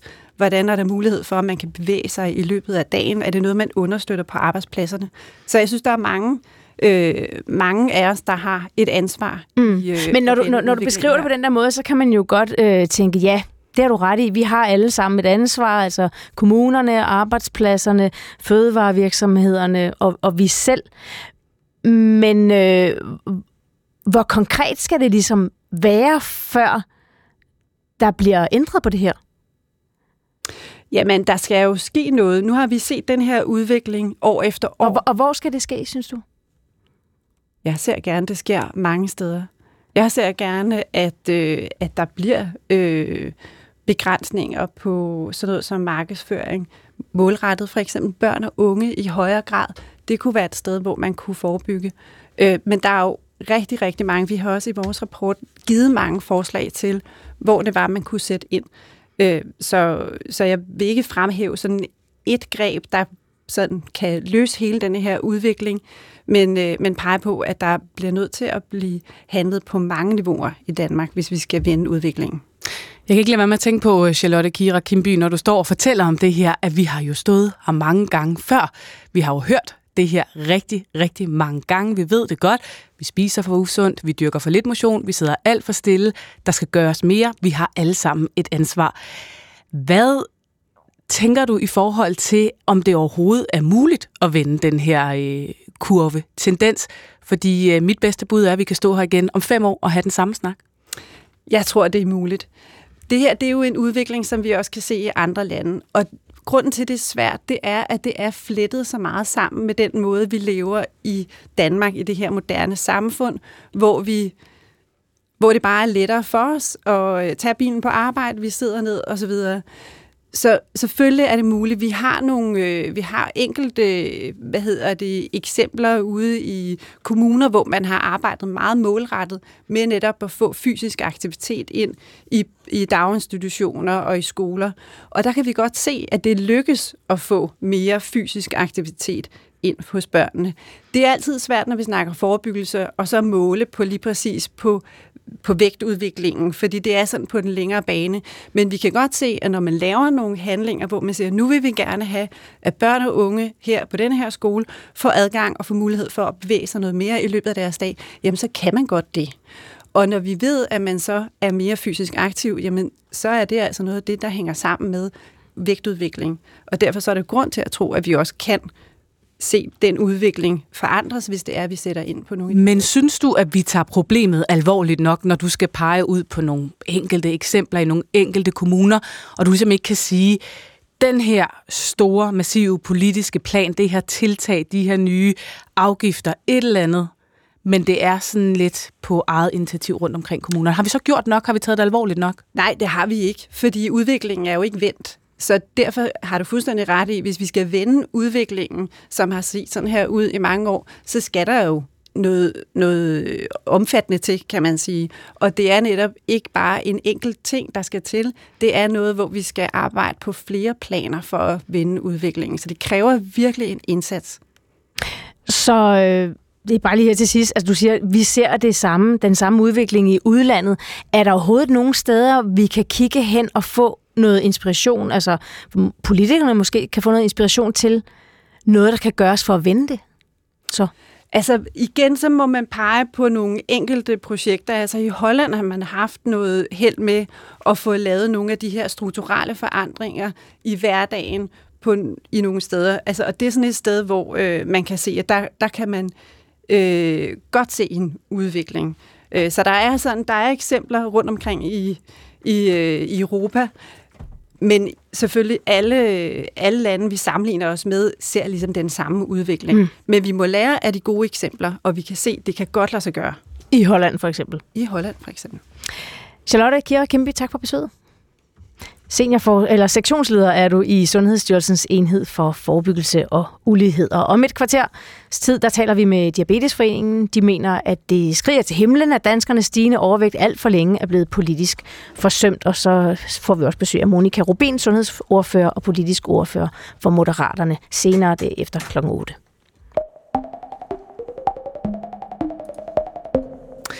Efter 34 år har Københavns politi fået et gennembrud i sagen om drabet på den dengang 23-årige Hanne Witt. Hun øh, blev dræbt nytårsnat 1990, hvor hun blev fundet i sin lejlighed på Nørrebro, dræbt med afskillige knivstik. Og sagen har altså i mange år været uopklaret ind til nu, ser det ud til.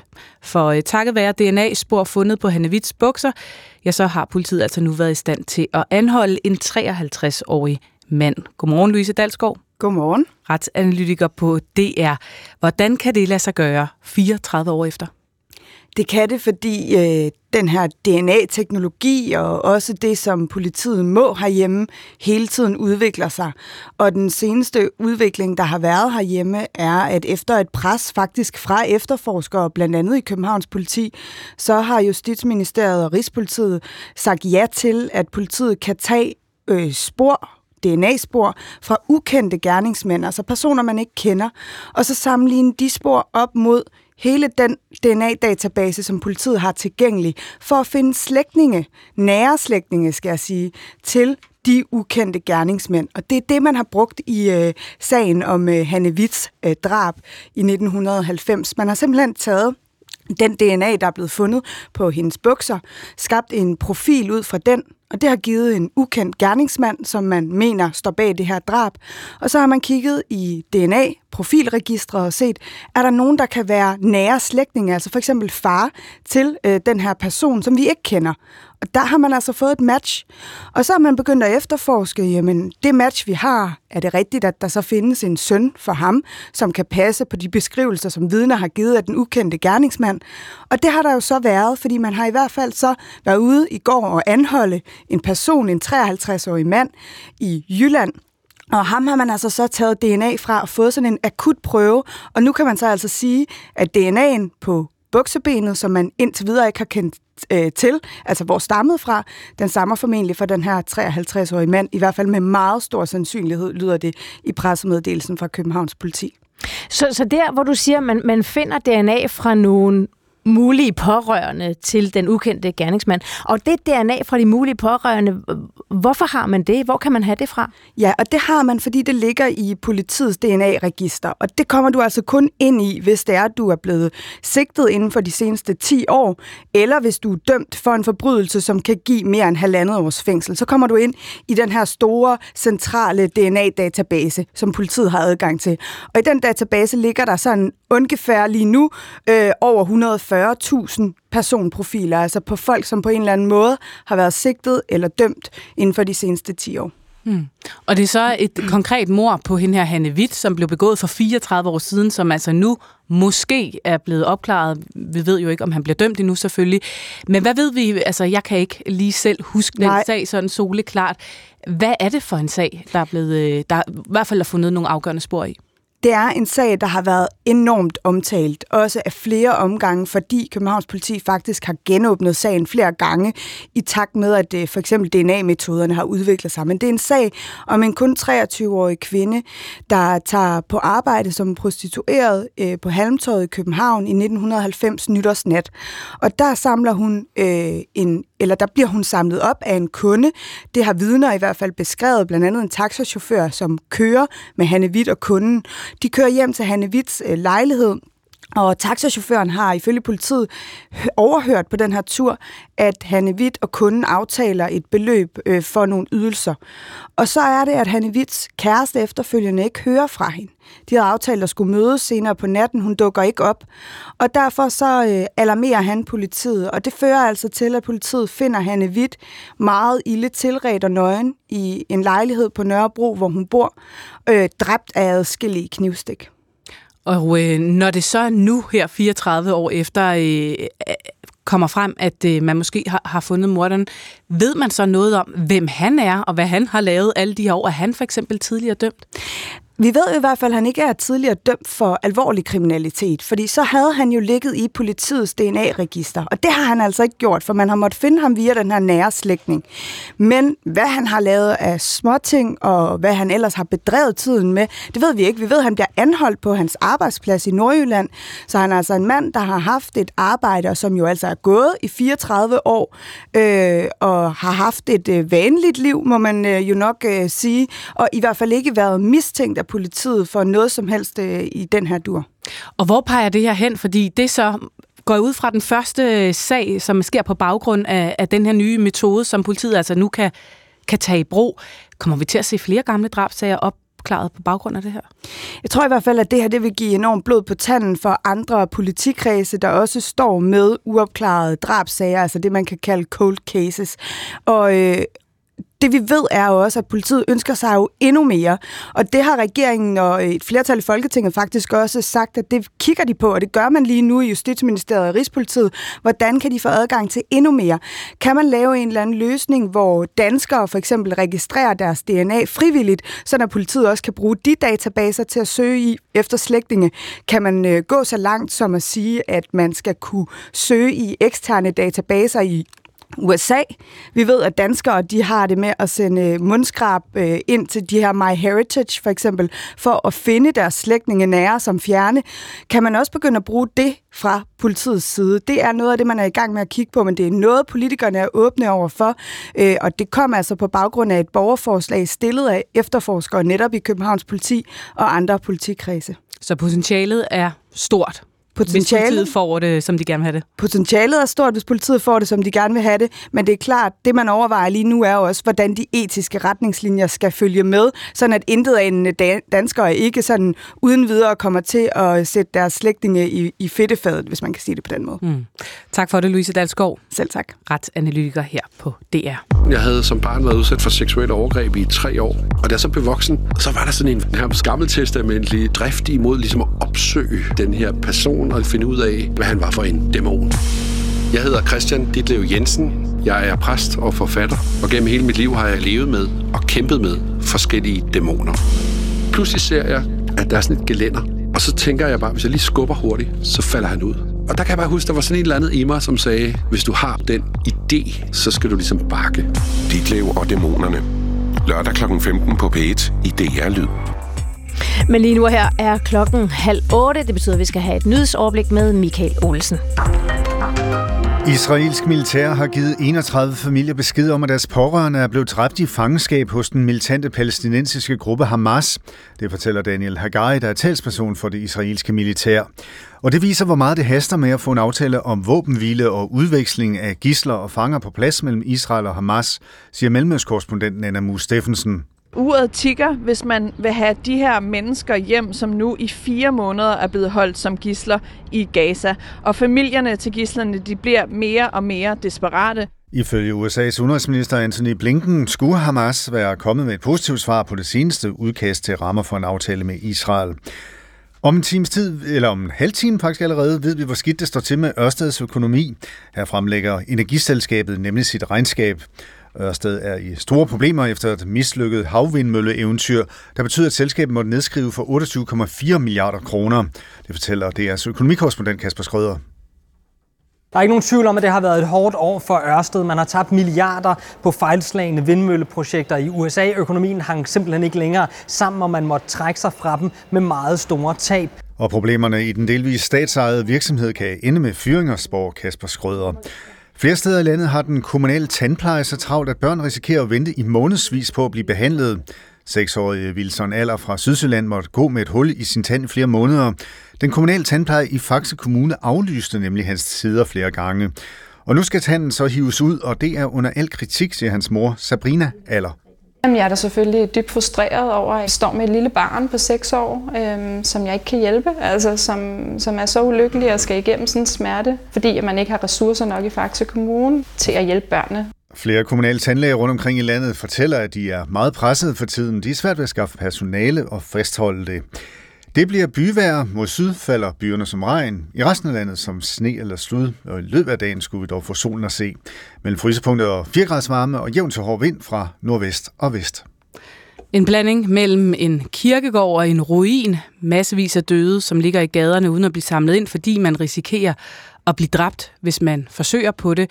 Jeg sådan, øh, beskriver nogle af de sidste beboere situationen i den øst-ukrainske by Avdivka, inden de altså nåede at slippe ud. Fordi det er nemlig ved at være for sent for de tilbageværende cirka 1000 indbyggere at forlade byen, som gennem måneder har været centrum for ekstreme kampe mellem russiske og ukrainske soldater. Godmorgen, Claus Mathisen. Ja, godmorgen. Lektor på Forsvarsakademiet og ekspert i russiske militære forhold. Hvis man kigger på et kort, så ligger Avdivka her jo lige uden for den noget større by Donetsk. Prøv lige at øh, tegne op, hvad det er for en militær betydning Avdivka har, og som jo ligger til grund for de her voldsomme kampe. Øhm, Avdivka ligger ganske rigtigt i den nordvestlige udkant af Donetsk og har været øh, under ukrainsk kontrol øh, lige siden øh, man tegnede skillelinjen tilbage ved mindst to aftalen i 2015. Og siden da har der været gjort adskillige forsøg på at øh, erobre byen fra den anden side, altså fra den russisk ledede side, øh, fordi Avdivka er så tæt på Donetsk, at man sådan set derfra relativt hurtigt vil kunne rykke ind i i Donetsk centrum, hvis ellers de rette omstændigheder øh, opstod. Og modsat kan man sige, at det kunne også være der, hvor øh, Rusland med sit angreb nu kunne få hul på de forsvarssystemer, som har været bygget op lige siden øh, 2014-15, og som russerne forløb ikke har formået at bryde igennem i forhold til at skabe et stort gennembrud i Donetsk-regionen. Så det er ligesom, hvad kan man sige, den, den afgørende indgangsvink, øh, altså indgang til, øh, til Donetsk, og vi har jo tidligere også talt om en by som Bakhmut. Er det samme situation, vi har set udspille sig der? Ja, Ja, det kan man godt sammenligne øh, lidt. I hvert fald Bakhmut ligger ikke jo sådan umiddelbart ved en stor by, man så derefter ville kunne rykke ind i. Men øh, på mange måder minder det om det, og det er også et stort spørgsmål, hvad der kommer til at ske. Skulle det lykkes russerne at erobre Avdiivka? Ja, det har der været talt om, jeg vil sige, meget, meget længe. Jeg lige vil sige næsten lige så længe, som man talte om, at det kunne ende med, at Bakhmut blev erobret. Det blev den jo. Mm. Og det kan også godt være, at Avdiivka falder her til, til russerne. Øh, spørgsmålet er så, hvad, hvad, hvad gør russerne derefter? Er de i stand til at udnytte erobringen til andet end selvfølgelig massiv propaganda herop til præsidentvalget den 17. marts, hvor man gerne vil signalere, at man kan banke Ukraine? Ja, det har jo øh, også været noget det, man har spekuleret i, øh, i forhold til, om der ligesom er en eller anden form for russisk deadline, altså at man gerne vil kunne gå til præsidentvalget og så sige, at, øh, at nu har man erobret Avdivka. Øh, når du ser på den militære situation i byen, er det så lige ved at næsten, altså hvis vi kigger frem mod den 17. marts, øh, kommer det til at ske? Jamen, det kan ikke udelukkes. Jeg vil sige, det har været lige ved næsten rigtig længe. Øhm, men til synligheden har ukrainerne valgt at fastholde forsvaret af byen, blandt andet på grund af den ligesom, rolle, den har i forhold til Donetsk og andet. Men også fordi ukrainerne, ligesom vi så det i Bakhmut, til synligheden har haft en fornemmelse af, at øh, de kunne dræne russerne for ressourcer, fordi russerne blev ved med at angribe og miste mandskab og miste materiel i betydeligt større mængder, end øh, ukrainerne selv gjorde. Og på den måde blev det sådan til nedslidningsfordel for ukrainerne at blive ved med at forsvare den, trods at den taktiske situation øh, bestemt øh, ligner, at Avdiivka kan gå hen og blive omringet. Men det har det som sagt lignet relativt længe, vil jeg våge påstå. Mm, ja, russerne har brugt, siger du, rigtig mange ressourcer på den her by. Det har Ukraine jo også i forhold til at holde byen. Øh, nu, hvor at det, det kunne se ud til, at den kunne falde til, til, til russisk side, giver det så fortsat mening for ukrainerne og, og bruge så mange ressourcer på Avdivka?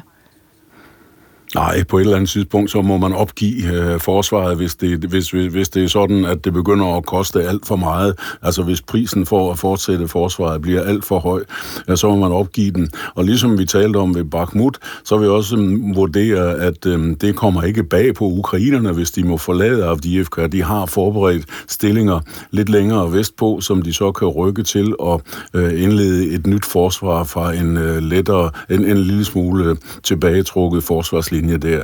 Øhm, det, der bliver interessant at se, det er, om russerne har opmarcheret styrker nok med kampvogne og pansrede så de kan lave et ordentligt hul og et ordentligt gennembrud. Fordi så kan det selvfølgelig blive farligt for Ukraine, men det har vi ikke set tegn på her i hvert fald i øh, det østlige Ukraine. Der er andre steder, hvor det ser mere, øh, ser øh, lidt mere realistisk ud, for eksempel oppe ved Kharkiv.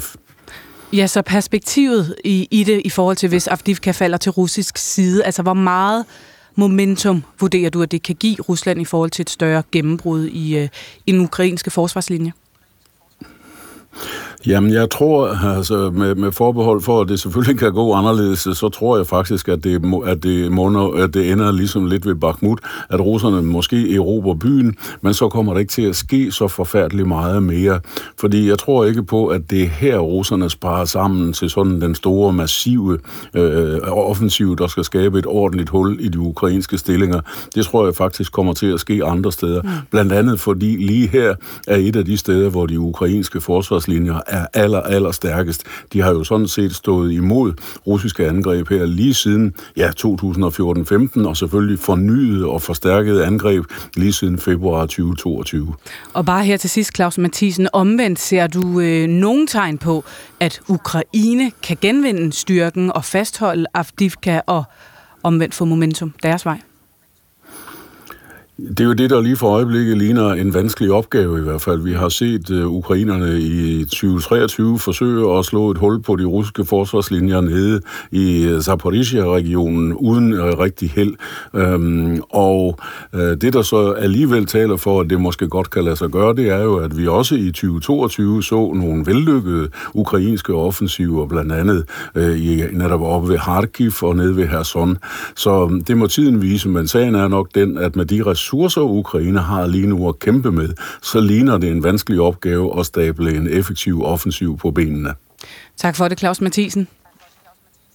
Selv tak. Lektor på Forsvarsakademiet og ekspert i russiske militære forhold. Og med det blev klokken 22 minutter i 8.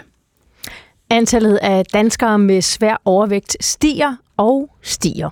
Det viser den seneste udgave af Sundhedsprofilen, som Statens Institut for Folkesundhed har lavet for Sundhedsstyrelsen. Fra 2010 til 2023, ja, så er andelen af danskere med svær overvægt steget fra 13,6 procent til nu 18,7 procent, og øh, det er altså en markant udvikling, lyder det fra Charlotte Kier Kimby, der er sektionsleder i Sundhedsstyrelsens enhed for forebyggelse og ulighed. Det er sådan en jævn støt udvikling hen imod, at flere og flere danskere lever med overvægt og også med svær overvægt. Og det er sådan en markant udvikling, kan vi se. Altså det gælder uanset, om vi kigger på tværs af aldersgrupper eller køn, så er det en udvikling, som vi genfinder i stort set alle grupper. Så det er sådan en samfundstendens, vi ser nu, som øh, vi ser år mm. efter år. Og den udvikling bekymrer dig, Claus Richter. Godmorgen. Godmorgen. Administrativ direktør i Diabetesforeningen. I har jo også set de her tal, og det kommer ikke bag på jer.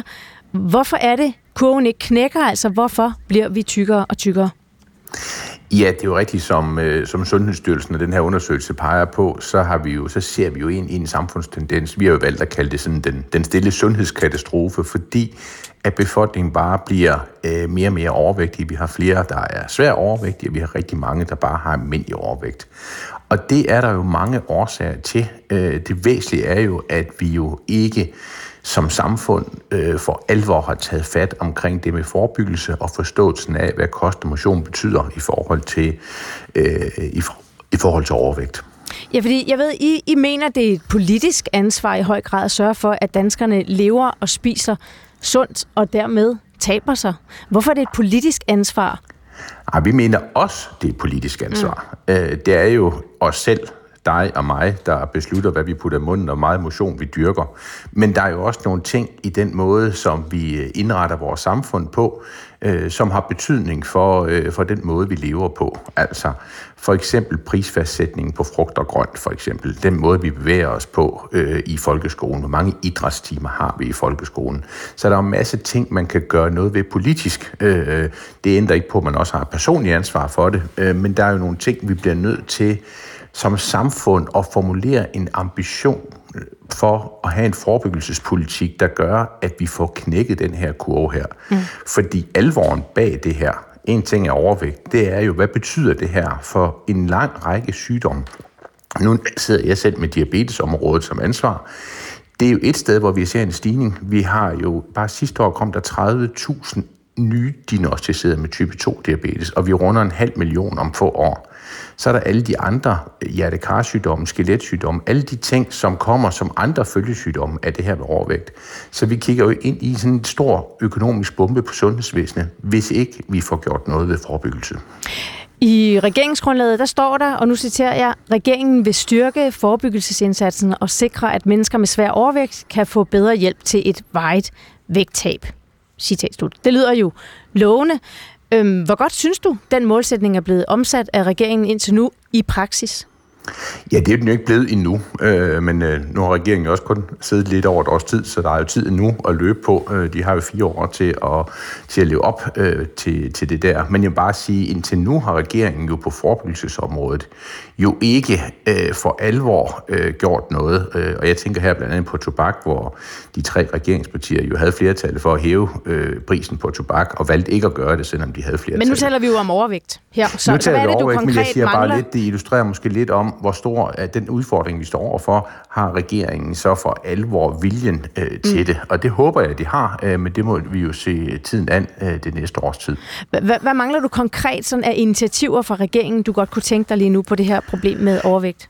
Jamen, der er jo mange ting, som... Altså, man, jeg synes jo, man skal lave en ambitiøs national plan for det. Og så skal man jo se på, hvad er det for nogle elementer, der kan indgå i den plan, som, øh, som kunne være med til det her. Og lad mig bare sige, vi har jo selv foreslået øh, 15 konkrete ting. Altså, lige nu er det jo aktuelt, kan vi se i samfundet, at diskutere obligatoriske skolemadsordninger, idræt i folkeskolen, bare for at tage øh, nogle øh, eksempler på det. Men der er jo også andre ting, altså ernæringsmærker alt, hvad vi bliver udsat for af øh, markedsføring af usunde fødevarer for børn på, på de sociale medier for eksempel, differentieret moms for frugt og grønt, og sådan kan man jo blive ved med nogle, en lang række ambitiøse initiativer, som samlet set, øh, eller enkeltvis ikke vil løse problemer, men samlet set vil kunne bidrage til, at det går i den rigtige retning. Mm. Og så skal vi jo ikke glemme, og det foreslår vi også, at det er også nødvendigt med en massiv informationskampagne til befolkningen om forståelsen af de her problemstillinger. Men øh, Claus Richter, hvis vi nu lige ser på, hvad regeringen har gjort. Altså, de, de lovede at etablere et center for sund vægt og trivsel. Det har de faktisk gjort. Det åbnede mm. her i, i november 2023, hvor formålet er at udvikle øh, tilbud og indsatser, som fremmer sund vægt og trivsel hos børn og deres familier. Er det ikke super godt? Jo, det er super godt, øh, og det er også øh, noget, vi samarbejder øh, med regeringen om. Øh, og på den måde er der flere forskellige initiativer, øh, og man har også lavet andre initiativer af den karakter. Man har også nogle forskningsinitiativer. Der er masser af gode initiativer i gang, men vi bliver også nødt til politisk at se på, er der noget, vi kan gøre derudover. Vi kan jo ikke vente på et center, det ligesom kommer med nye rapporter eller anbefalinger, fordi der er jo over de sidste 10 år kommet et hav af anbefalinger fra center og forskere og alt muligt andet. Nu er vi altså der, hvor vi skal til at have handling. Så, så jeg forstår dig sådan, at du, du øh, efterlyser faktisk nogle helt konkrete tiltag omkring for eksempel skolemad, altså sund og måske gratis skolemad og i skolerne og idrætstiltag i skolerne, og så nævner du også øh, sådan noget med ernæringsmærker. Det, det er sådan nogle konkrete tiltag, du mangler? Ja, vi skal have en ambitiøs plan, hvor der er øh, en lang række konkrete tiltag, sådan at vi i løbet af de næste år, den her udvikling, samfundstendens, vi har set omkring overvægt, har vi jo set over de sidste øh, 10-15 år, så det er jo ikke noget nyt, øh, men vi har bare ikke rigtig formået at gøre noget ved det. Og derfor så bliver vi nødt til, der er masser af ting, som vi godt ved, kan bidrage til det, øh, og, øh, og der synes jeg bare, at tiden er kommet til handling, sådan at der kommer til at ske noget på det område. Claus Richter, tak for besøget, skulle jeg til at sige. Du er godt nok med på en linje over telefonen, men tak for det. Selv tak. Administrativ øh, direktør i Diabetesforeningen. Og øh, efter kl. 8 taler vi med Monika Rubin, sundhedsordfører og politisk ordfører for Moderaterne, for at øh, tale med hende om, hvad hun mener, regeringen konkret har gjort for at imødekomme det her overvægtsproblem.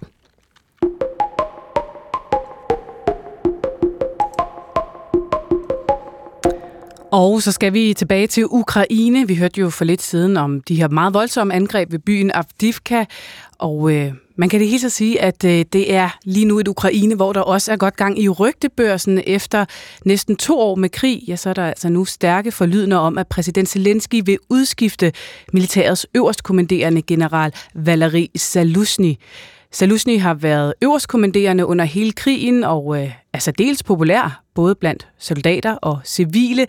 Så det er jo altså den absolute militære topleder, der nu til sydenladende er på vej væk. Forlydende, der er blevet forstærket af et interview forleden dag med italiensk tv, som spurgte Zelensky om netop general Salusny. Слухайте, це кадрове питання, яке всередині нашої держави. Det er et spørgsmål, der handler om de folk, der skal lede Ukraine, for det er helt sikkert, at vi har brug for en nulstilling. En ny begyndelse er nødvendig, og hermed mener jeg en række ændringer af ledere på statsligt niveau, og ikke bare en sektor som militæret, sagde altså Zelensky her. Godmorgen, Steffen Gram. Godmorgen. Det er jeres internationale korrespondent. Altså, han taler om ændringer af ledere på statsligt niveau. Hvad er det, præsident Zelensky har gang i? Han er blevet uvenner med sin gamle kammerat Salusni. De har været pot og pande, øh, men i det sidste år er det simpelthen gået galt mellem de to, og det skyldes blandt andet den måde, krigen er gået på. Øh, der er uenighed om mobilisering, øh, der er uenighed øh, om øh, de krav, Salusny har for at krigen kan fortsætte sådan, som man gerne vil, og det var det, vi talte om tidligere hele løbet af 23, hvor blev offensiven af mod russerne. Øhm, og så er det det, at Salusny går ud og skriver et epos til det britiske Economist i november. Han gør det igen her øh, nu øh, på CNN, og det er det, som får Zelensky til at sige, at når han går ud og siger sådan noget, så tjener det Putins sag. Øh, hvad, så der, hvad er det, han, han der sk- øh, skriver, som der, falder Zelensky for brystet? Det, han siger der, det er, at øh, på den måde, krigen bliver ført i øjeblikket, øh, der øh, lykkes den ikke med de forsyninger, man får, der lykkes det ikke. Og der kan man jo godt læse ind i det, hvis man er øh, nærtagen, at han i virkeligheden bebrejder Zelensky, at han ikke er i stand til at få alt det til hjem til Ukraine, som er nødvendigt for, at ukrainerne kan fortsætte en offensiv krig. Og det handler ikke mindst om militærudstyr. Og der ramler man jo ind i den politiske situation i både Europa og i USA. Mm. Og øh, vi ved jo, at det internationale samfund har haft svært ved at få hjælp afsted til Ukraine. EU måtte have to topmøder til at få Ungarn til at sige ja til en mm. hjælpepakke på 50 milliarder euro til Ukraine. Og i USA er der en pakke på 60 milliarder dollars, som er strandet i kongressen. Men, men det er vel i og for sig ikke Salushnys skyld. Nej, det er det ikke. Øh, men så han går ud og siger det. Jamen, jamen, han går ud og siger, at det er den der politiske kamp. Mm. Og så går du tilbage i historien, og så, det er ikke bare Ukraine, men andre steder, så vil du også se, at generaler, der gør det rigtig godt, ender med at blive mere populære end de politikere, der i virkeligheden er deres chefer. Øh, fordi det er politikerne, der skal levere til en civilbefolkning, og det skulle jeg hilse at sige er svært nok i Ukraine i øjeblikket. Men det er klart, når generalerne så kan stå og sige, indikere, at de civile ledere ikke leverer det, der skal til, for at de kan føre den krig, det forventes af dem. Mm. Og som de ved, de godt kan, og som Salusny har vist, han kunne fra day one, hvor det var jo ham, der stod for tilbage nedkæmpningen af russerne øh, umiddelbart efter invasionen, så opstår der de her spændinger, og de spændinger er der også fordi, at Salusny jo gerne vil have den mobilisering. Zelensky ved godt, er det en mobilisering, der skal skaffe 400.000 nye ukrainske soldater. Den er jo ikke populær i civilbefolkningen. Så, øh, og, og omvendt kan man sige, general Salusny, han er åbenbart populær både hos tropper ja. og civile, på trods af, at han, han altså ønsker den mobilisering. Ja, fordi han er generalen. Han er den, der siger, jeg skal vinde krigen. Og så, øh, ikke, jeg tvivler på, at mobiliseringen i sig selv er særlig populær, men folk kan så godt forstå, at med russerne, der i den grad kaster ressourcer menneskelige ressourcer, men også økonomi efter krigen, øh, at så må ukrainerne så også gøre noget. Mm. 40 op til 40 procent af det brutiske, russiske bruttonationalprodukt bliver i dag brugt på forsvaret. Det er ganske, ganske enormt. Når nu Salusny her er så populær, både blandt øh, tropperne og de civile, som du fortæller her, Steffen Gram, hvad er der så på spil i forhold til Zelensky, og hvis han vælger at skille sig af med ham? Jamen nu, øh, det var det, Zelensky startede med at sige. Nu har han bredt det mere ud. Vi skal have nulstille, vi skal have en ny start. Nu er det ikke kun Salusny, der skal ryge. Og, dermed, hvad skal vi sige, tager han lidt af gejhed af pusten af det her. Nu er det, vi skal starte forfra og gå i nye retninger. Fordi han godt kunne se, at det ville være for upopulært? Uh, jeg, har jo ikke, jeg er jo ikke, sidder jo ikke inde i uh, Zelenskis hoved, Nej. men hvis du skal analysere en politisk øh, måde at gøre tingene på, ja, så kunne det godt se sådan ud. Det skal være mere end bare Salusny, der skal ryge. Og det er det, han lægger ud med nu, og talte, som han blandt andet gjorde opmærksom på, eller talte i interviewet med Rej, det italienske tv i søndags, øh, hvor han siger, det er også civile. Vi skal simpelthen nulstille. Hvad der er i vente, det ved vi ikke rigtigt.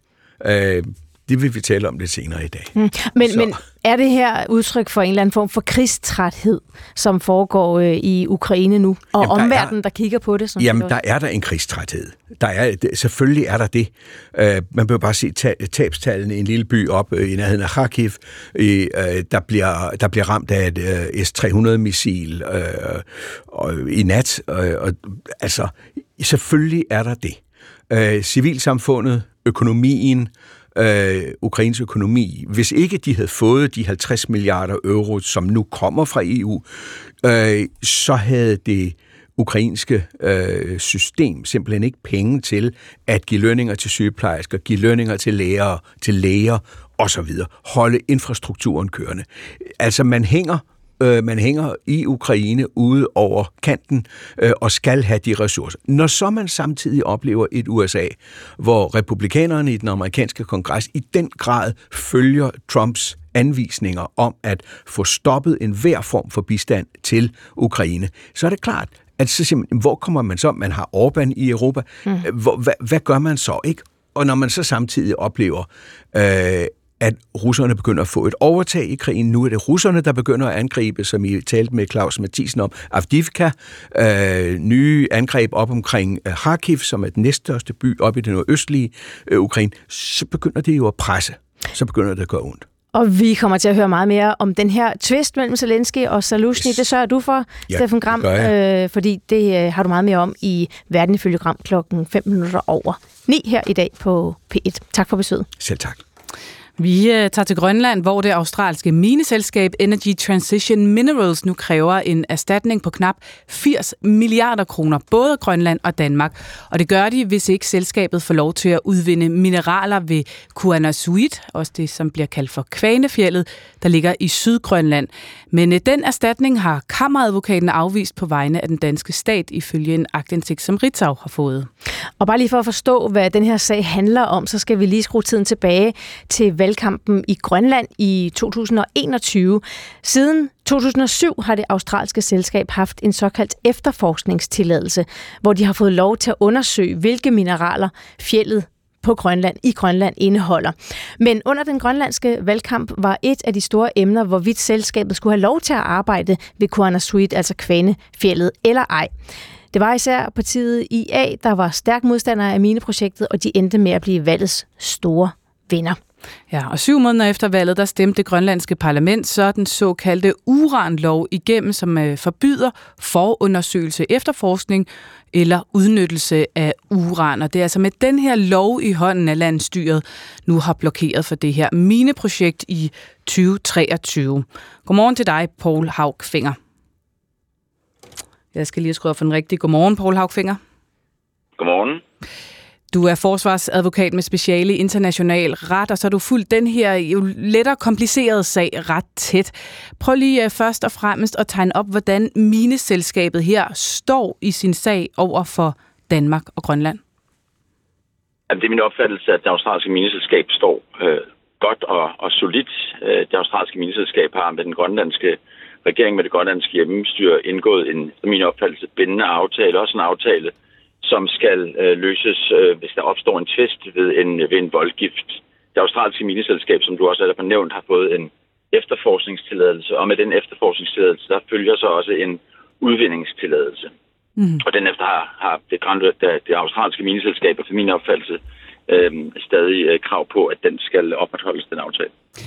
Ja, Grønland peger jo øh, på deres side på den her uranlov som deres grund til at afvise selskabet, øh, som er, er blevet vedtaget her for nylig. Og så omvendt, så har vi jo altså Energy Transition Minerals, som mener, at den her lov er ugyldig, fordi at selskabet fik tilladelse til at lede efter de her mineraler i fjellet flere år før, at loven blev indført. Og så siger man også, at uranloven kun sætter restriktioner for udvinding af uran, hvilket de ikke har nogen planer om at, øh, at skulle fiske op. Så når du kigger på den her lov, er den så gyldig i den her sag, eller ugyldig, som øh, selskabet vil mene? Den er ugyldig, den her lov. Så min opfattelse er der også tale om et stykke singulær lovgivning. Der har været, som det også blev nævnt, en debat i Grønland. Så er der sket et parlamentarisk skift i det grønlandske hjemmestyre, så vedtages den her lov med klart sigte på, at det australske mineselskab ikke skal have lov til at udvinde de her ressourcer. Så alene derfor er den ulovlig, efter min opfattelse. Mm. Lige nu der ligger sagen på klima-, energi- og forsyningsminister Lars Ågaards skrivebord. Han har ikke øh, ønsket at stille op til interview om sagen. Han skriver til os, ministeriet er i tæt dialog med Nalakkersuisut, altså det her grønlandske selvstyre, om den baserende sag. Danmark har indgivet sit svarskrift, og nu må sagen så gå sin gang. Øhm, du har tidligere sagt, at du vil anbefale et forlig. Det lyder også på dig nu som om, at øh, selskabet står med den bedste sag, hvis man skal, skal tro dig. Er det en fejlvurdering fra Danmarks side at lade sagen køre videre frem for at indgå et forlig, vurderer du? Nej, jeg synes, det er nu helt normalt, at man øh, trækker sine positioner op, øh, både fra den ene parts side og den anden parts side, og man kan ikke udelukke, at selvom man nu kører frem med sine argumenter, øh, partnerne imellem, at der så kan opstå en situation, hvor der kan indgås et forlig. Men det vil stadig være min anbefaling til Grønland at indgå et forlig, jo også fordi Grønland har en meget stor interesse i fortsat at være attraktiv over for udenlandske virksomheder, der overvejer at investere i landet. Og der er det vigtigt for udenlandske virksomheder at kunne regne med, at den aftale, man indgår med den ene regering, den gælder også, når der sker et parlamentarisk skift. Men øh, Paul Haugfinger, vi taler jo om et øh, erstatningskrav på knap 80 milliarder kroner, som det her australske mineselskab kræver. De skal vel på deres side også bevise, at de rent faktisk har lidt et tab af den størrelse. Kan de det? Jeg har en begrænset indsigt øh, i sagen, men for min opfattelse, så vil man godt kunne øh, sige, at de kan løfte den bevisbyrde for, at det er lidt et så stort øh, tab, og dermed gøre den grønlandske regering øh, erstatningsansvarlig for det lille tab. Det er jo ikke noget, de sidder og finder på øh, ud af, af ingenting. Det er ikke noget, de sidder og, og spænder op. Og med den her efterforskningstilladelse, der følger altså den her udvindingstilladelse.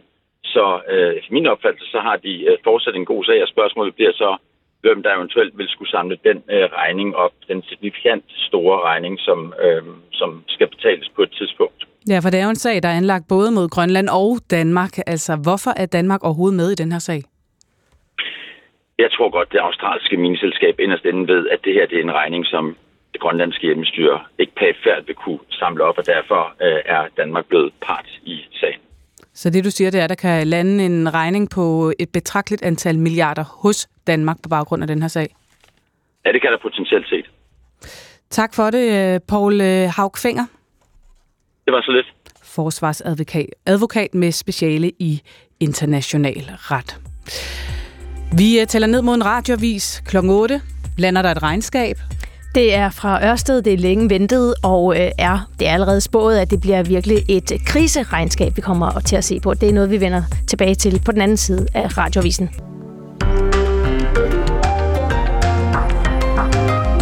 Og så blev klokken 5 minutter over 8. Godmorgen og velkommen til tredje og sidste time af onsdagens P1 Morgen, hvor vi i studiet denne morgen er Pernille Rudbæk og Maria Hollænder. Senere på morgenen om øh, cirka 40 minutter, der kigger vi på, at flere og flere danskere bliver overvægtige. Det vil regeringen gerne gøre noget ved, siger de. De skriver det ovenikøbet i regeringsgrundlaget. Men hvad er det blevet til? Vi taler med Monika Rubin, sundhedsordfører og politisk ordfører for Moderaterne. Kvinder har en mindre IQ end mænd. De arbejder langsommere og har mindre hænder, og derfor er det måske heller ikke så mærkeligt, at de tjener mindre. Ja, sådan lyder øh, nogle af de ytringer, som kommer fra danske unge drenge, der lige for tiden besøger Arbejdermuseet i København for at se udstillingen Kvindeliv. Og øh, det her med skoledrenge, som måske er træt af at høre om ligestilling, og i stedet ytrer sig øh, med de her lidt stereotype holdninger, Ja, det er altså noget, man øh, oplever som et tiltagende problem, og øh, en undersøgelse viser også, at drengens tilslutning til ligestilling er faldet. Hvad går det ud på? Vi øh, taler med en kønsforsker om fænomenet. Det gør vi om cirka et kvarter. Og så har vi også rigtig store tal på bordet, nemlig så stort som 20,2 milliarder kroner. Så meget har energiselskabet Ørsted mistet, det fremgår af deres regnskab, som netop er blevet frigivet her, øh, regnskabet for 2023.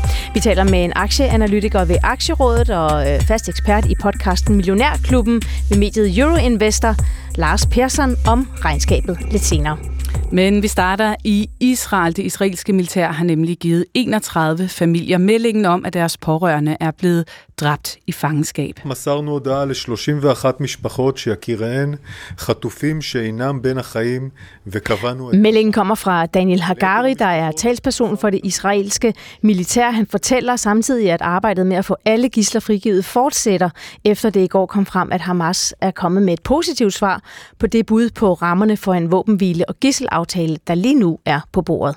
Og meldingen om de mange dræbte lægger et yderligere pres på premierminister Netanyahu, fortæller DR's mellemøstkorrespondent Nana Mus Steffensen. Der er jo allerede et stort pres på den israelske regering og premierminister Netanyahu fra familier til øh, gislerne, som vil have, at Netanyahu gør spørgsmålet om gislerne til den allerøverste, alt overskyggende prioritet frem for øh, de militære mål om at bekrige Hamas.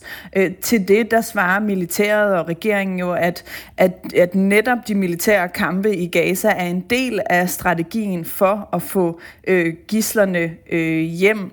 Øh, men når man ser på i forhold til, hvor længe der er gået, og at der stadig er så mange gisler øh, fortsat i Gaza, og flere af dem jo altså er øh, døde, øh, så får det presset til at blive ved med at stige øh, på regeringen, og samtidig må man sige, jeg ved ikke, om der var nogen, der var i tvivl, men, men hvis der var nogen, der var i tvivl, så, så står det jo lysende, lysende klart nu, at øh, uret tigger i den grad, hvis man vil have øh, gislerne hjem i live. Det er malerne USA, Katar og Ægypten, som har fået det her aftaleudkast på plads, hvor de altså forslag, øh, foreslår øh, våbenhvile og frigivelse af israelske gisler og, og så forsøger at få Israel og Hamas til at blive enige. I går øh, lød det fra den amerikanske udenrigsminister Antony Blinken, at det er muligt, selvom der er et stykke vej. There's still a lot of work to be done, but we continue to believe that an agreement is possible and indeed essential. Uh, and we will continue to work relentlessly to Ja. achieve it.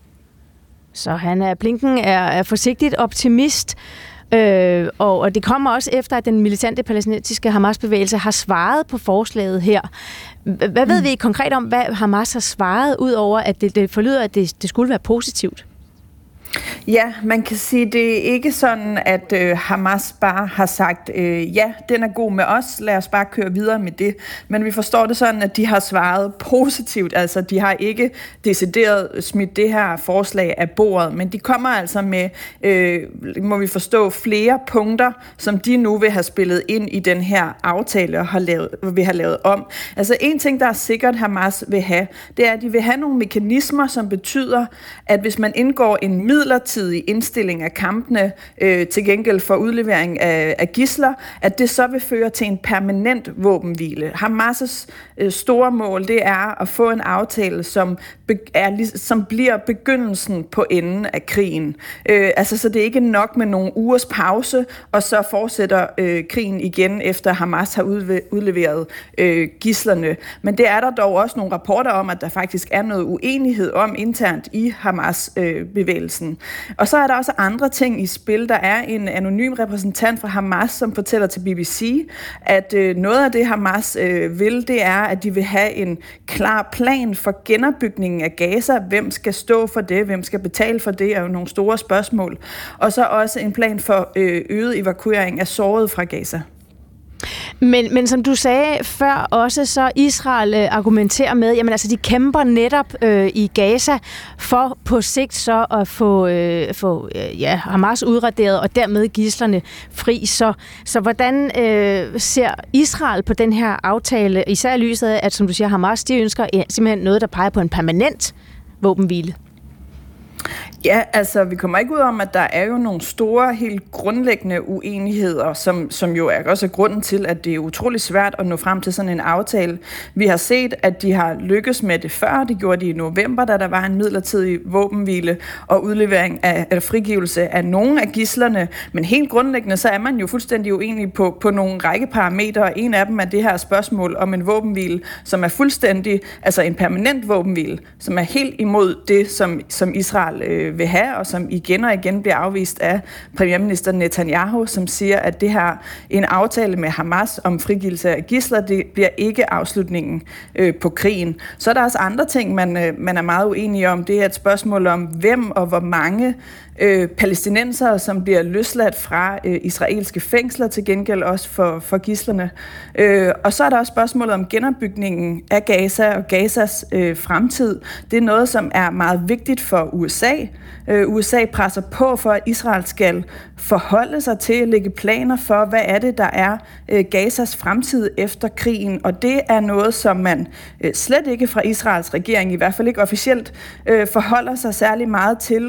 Så lød det fra Nana Mus Steffensen, DR's Mellemøsten-korrespondent.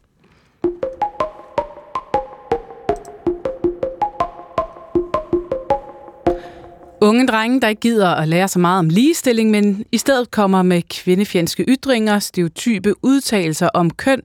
Jeg sådan oplever Arbejdermuseet i København det for tiden, når de underviser folkeskoleklasser i ligestilling. Det fortæller museumsinspektør og undervisningsansvarlig Amalie Stærke. Der kan komme rigtig stærke ytringer, som øh, kan være tenderende, øh, radikaliseret og antifeministiske. Og nu kan jeg lige prøve sådan at finde, mm. finde nogle af dem frem her. Mænd har en langt højere IQ end kvinder. Mm. Arbejdermuseet står ikke alene med deres oplevelser. Faktisk er de danske drenges tilslutning til ligestilling faldet betydeligt de seneste år. Det er en af hovedkonklusionerne i den nyeste International Civic and Citizenship Study, der undersøger, hvordan unge i 8. klasse forholder sig til deres liv som samfundsborgere og som skoleelever. Og så godmorgen til dig, Thomas Francisco Reugt. Du øh, underviser også på Arbejdermuseet og øh, møder jo altså de her drenge, som øh, vi hører fra din kollega her sige, har det lidt svært ved nogle gange at skulle undervises i ligestilling. Øh, vi hørte et enkelt eksempel her på, at mænd har en langt højere øh, IQ kvinder, som et eksempel. Men prøv du at sætte nogle flere ord på, hvad det er, du møder, øh, som drengene siger, når du øh, viser dem rundt på museet. Altså, det kan jo variere meget fra de sådan ret absurde øh, påstande om, om kvinder overhovedet kan være mennesker, eller om de kan være sjove overhovedet. Og så går over i sådan nogle mere biologiske argumenter om, at mænd er bedre ledere og har mere lyst til at arbejde hårdt. Jeg har også blandt andet oplevet i forbindelse med at diskutere Harvey Weinstein og MeToo, at en øh, ung 8. klasses dreng sagde, at Harvey Weinsteins seksuelle overgreb på kvinder havde været en, øh, et top G-move. Et top G-move? Top G-move. For den uindvidede lytter, så er det sådan Andrew Tates måde at kalde sig selv på, og det er sådan, ja, en top G er, hvad Andrew Tate er, det man skal stile efter at være. Så indforstået nogle seje handlinger. Thomas, når du viser øh, de her klasser rundt, er det noget, du oplever er udbredt, det sker ofte, eller er det en sjældent gang imellem? Altså, det, det sker ofte. Øhm, det er klart, at de jo også varierer i seriøsitet, de her. Man må ligesom sortere i, hvor meget de mener det, og hvor meget man skal lægge tid af til det. Mm. Men det, det sker øh, nok en halvdelen af gangene, jeg underviser det her forløb. Og siger de noget om, hvor de har de her holdninger og facts fra? Altså, hvis man indgår i diskussion med dem, så fremgår det jo hurtigt, at det kommer fra internettet, fra Andrew Tate blandt andet, men også andre, øhm, for det spreder sig jo de her budskaber, han har. Mm-hmm. Vi kan lige prøve at høre fra en af drengene. Han hedder Laust Emil Nielsen. Han går i 9. Øh, A på Strandvejsskolen og siger sådan her. Man kan godt komme til at sige noget, som man ikke måske mente. Også fordi, hvis man bliver måske reddet med en stemning, hvis ens venner snakker om det, og så kan man øh, kan ligesom bare blive sådan lidt... Så kan man komme til at sige noget, man ikke mente. Det lyder jo egentlig meget uskyldigt. Altså, jeg tænker, øh, teenage de siger jo alt muligt for at provokere, fordi de har hørt nogle venner sige det, og de bliver revet med af stemningen.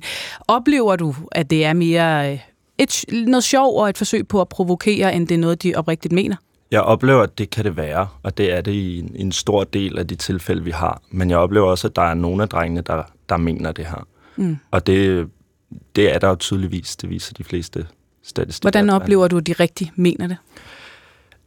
At man kan komme ud i, at der er drenge, der bliver øh, følelsesmæssigt sådan, øh, mærket af det, vi snakker om, øh, på en negativ måde. At der ligesom er en, øh, en en front oppe fra starten. De har ikke lyst til at indgå i samtalen, ikke øh, købe præmissen generelt, hmm.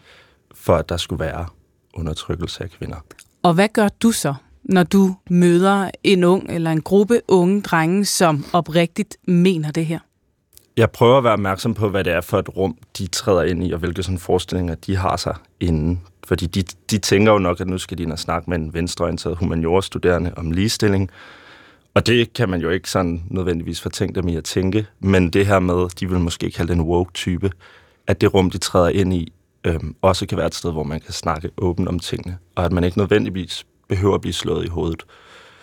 Derudover så de to sådan fremgangsmåder, jeg har brugt, og har haft mest succes med de her drenge, er at gøre opmærksom på, at de her kønsnormer, vi har skabt os, også rammer mændene dårligt at det her med, at mænd har det svært ved at snakke om følelser, det her, det, det bonger ud i en masse forfærdelige statistikker. Og det kan drengene jo godt ligesom købe ind på, at der faktisk er nogle ting, der også rammer mændene her.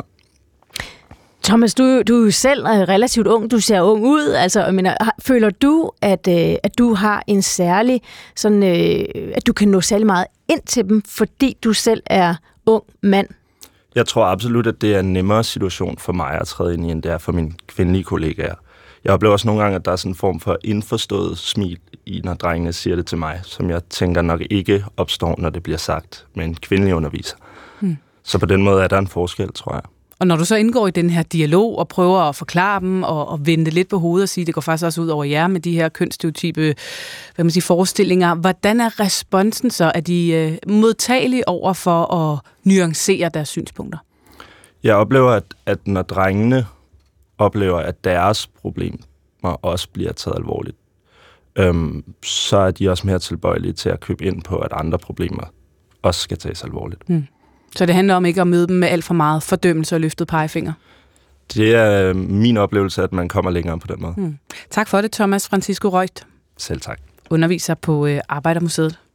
Og her på klokken 18 minutter over 8 kan vi jo gå direkte over til dig. Du står ved siden af Jo Krøyer. Godmorgen og velkommen. Godmorgen. Du er forskningsleder på RUK og lektor i køn og arbejdsliv. Mm. Vi taler her om drenge i 7. til 9. klasse.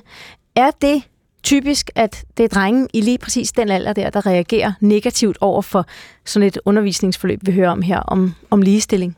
Altså det, der jo er særligt for drenge lige den alder, er, at øh, det identitetsarbejde, som alle børn jo er i gang med, fra de træder ind i verden, øh, og voksne også for den sags skyld. Øh, men lige præcis i den alder, der kan man sige, at det identitetsarbejde, det intensiveres meget øh, lige præcis, når det gælder køn.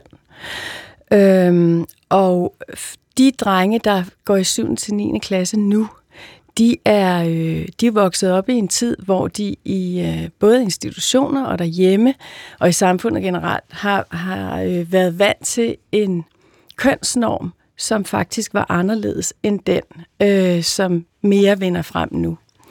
Og identitetsarbejde, det er altid noget, der øh, er meget emotionelt øh, krævende og vanskeligt. Og de omstændigheder, som de her drenges øh, identitetsarbejde så foregår under, det er faktisk, kan man godt sige, ekstra krævende på grund af den øh, historie, øh, de ligesom har været en del af, hvor, hvor kønsnormerne har været i deres barndom og allertidligste øh, øh teenageår, har været præget af nogle meget stereotype forståelser af, hvad køn er.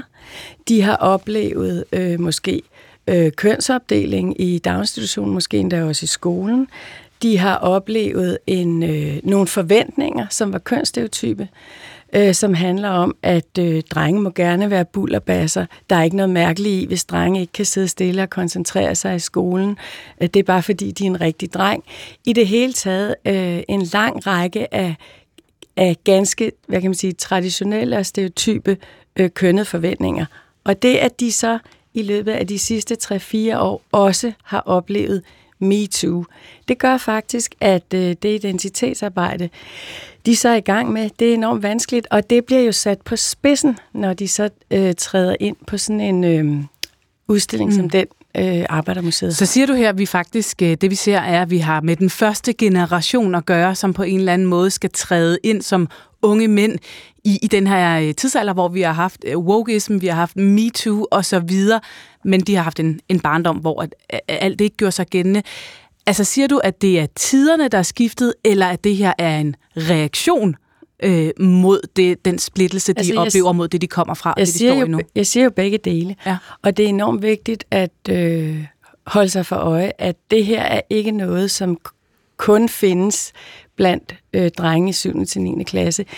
Øh, altså, det vi kalder modern sexism, det er faktisk meget udbredt i Danmark. Mere udbredt end i så mange andre lande, vi plejer at sammenligne os med. Også i den voksne befolkning. Og modern sexism, det er en holdning, hvor man mener, at øh, vi har allerede ligestilling. Ligestilling er ikke et issue, så hvis man forfægter det synspunkt, at ligestilling er vigtig, øh, så tager man fejl øh, og, og det påkalder sig ligesom kritik.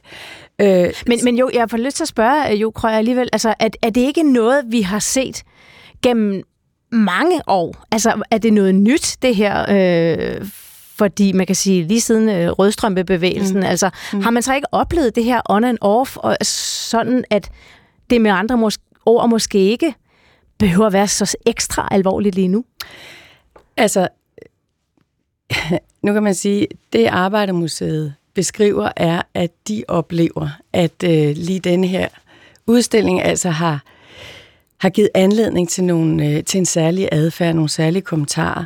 Øh, og, og det, jeg prøver at sige, er, at det er også en særlig situation, øh, de står i, de her øh, unge drenge, altså det gør pigerne for så vidt også, øh, fordi det er gået så hurtigt i deres barndom og ungdom, det skift, øh, som er et, et øh, stort skift i den måde, vi taler både om køn om, og den måde, vi taler om ligestilling om. Og det er rigtigt, at, at sådan et stort skift har vi også oplevet tidligere, men faktisk ser det ud til, at øh, det har endnu mere medvind nu, end det havde dengang rødstrømperne øh, i første omgang satte ligestilling på dagsordenen. Mm. Du siger, det ser det ud til. Hvad, hvad bygger du det på? Altså, vi kan jo se, at der er en enorm stor genklang øh, i øh, store virksomheder, i øh, den offentlige diskurs i det hele taget. Øh, altså en forståelse af, at nu er vi faktisk nødt til at øh, tage fat på nogle af de ligestillingsproblemer, som har været uløste under dække af, at ligestilling, det havde vi allerede opnået. Men kan det her ikke også bare være en øh, gruppe unge, som du siger, der, der øh, famler lidt i, øh, en ny virkelighed, og som unge gør, siger nogle til tider provokerende ting, men med alderen, med tiden, med modenheden, jo lander et måske fint og nuanceret sted? Jo, altså, men jeg, jeg siger sådan set begge ting.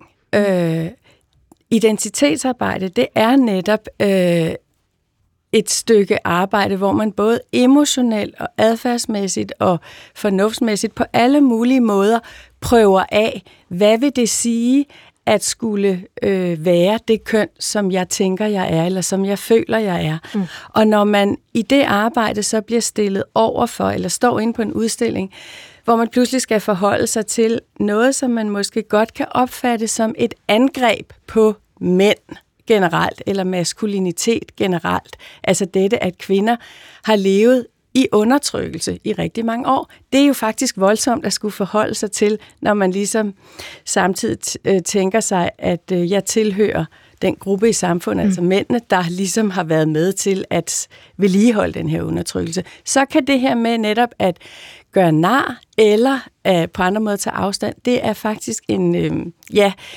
man kan sige, uskyldig, eller det, det er en reaktion, som hænger sammen med et nødvendigt stykke identitetsarbejde. Amalie Stærke, øh, museumsinspektør på Arbejdermuseet, fortæller, at museet oplever, at drengene er mættet af ligestilling, fordi de ikke har, har oplevet, at ligestilling er for dem mm-hmm. at høre. Mm-hmm. Vores analyse er jo simpelthen, at det handler om, at, og det er også noget, det drengene faktisk giver udtryk for, det er, at de er mættet af ligestilling. Altså de er mættet af at høre om kvinder, der er et ekstremt fokus ud fra drengenes optik på kvinder og på piger, samtidig med, at de jo også ser, at pigerne får bedre karakterer end dem i skolen. Deres lærer er måske kvinder. Øhm, samtidig med, at de jo så også oplever, at jamen, drengene øhm, ikke på samme måde har den frigørelse, som pigerne har, og de frygter, at de bliver rullet tilbage, og simpelthen, at man ender med sådan en skæv ligestilling ud fra deres optik, ikke?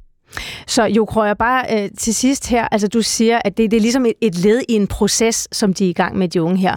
Så øh, vi hørte før Thomas, som viser rundt på Arbejdermuseet, sige, han prøver ligesom at, at, at, at fremhæve over for dem, at ligestilling også er vigtigt for dem. Er det vejen frem? Ja, altså det er helt sikkert, at hvis det her skal føre et sted hen, hvor, vi, hvor der faktisk er ligestilling, så handler ligestilling jo netop både om mænd og kvinder. Øh, og det gør MeToo for så vidt også. MeToo handler jo om, at der er nogle, øh, nogle maskuline adfærdsformer, som ikke er hensigtsmæssige, men faktisk ikke heller ikke er hensigtsmæssige for mænd. Altså, der er mm. jo ikke noget vidunderligt i at gå over gå rundt og være krænkende eller voldelig over for andre mennesker. Øh, og det er også en befrielse at, skulle, at kunne slippe ud af det og stadig blive anerkendt som øh, en, en mand i egen mm. ret, kan man sige. Så det handler om at i tale sætte det også. Jo Krøyer, tak for besøget. Selv tak. Forskningsleder på RUK og lektor i køn og arbejdsliv. Og sådan det klokken tre minutter i halv ni. For kort tid siden landede den ellers så succesfulde grønne frontløber Ørsteds længe ventede årsregnskaber. Tallene, ja, de ser ikke ligefrem opløftende ud. Ørsted tabte 20,2 milliarder kroner i 2023, viser årsregnskabet. Ørsted skal spare 1 milliard kroner og nedlægger 800 stillinger. Godmorgen, Lars Persson. Godmorgen. Aktieanalytiker ved Aktierådet og fast ekspert i podcasten Millionærklubben ved mediet Euro Investor. Et milliard underskud altså på 20,2. Det lyder som lidt af en slat. Hvad viser det her regnskab, øh, som netop er landet? Ja, det viser jo netop alle de der problemer, de har været ude i, og hele det her installationsproblematik. Øh, øh, ja, problematik. Så øh, de har jo sat en, en spareplan i værk for, at øh, selskabet skal overleve. Øh, ikke noget udbytte, men også øh, bemærkelsesværdigt i hvert fald, at man, øh, eller ikke bemærkelsesværdigt, men, men nok tænkt, at man skulle øh, skære en, en del stillinger. Og så er det nok det mest mere bemærkelsesværdige, det er jo, at øh, bestyrelsesformanden, han siger, han går for bordet og tager ansvaret faktisk øh, for ham.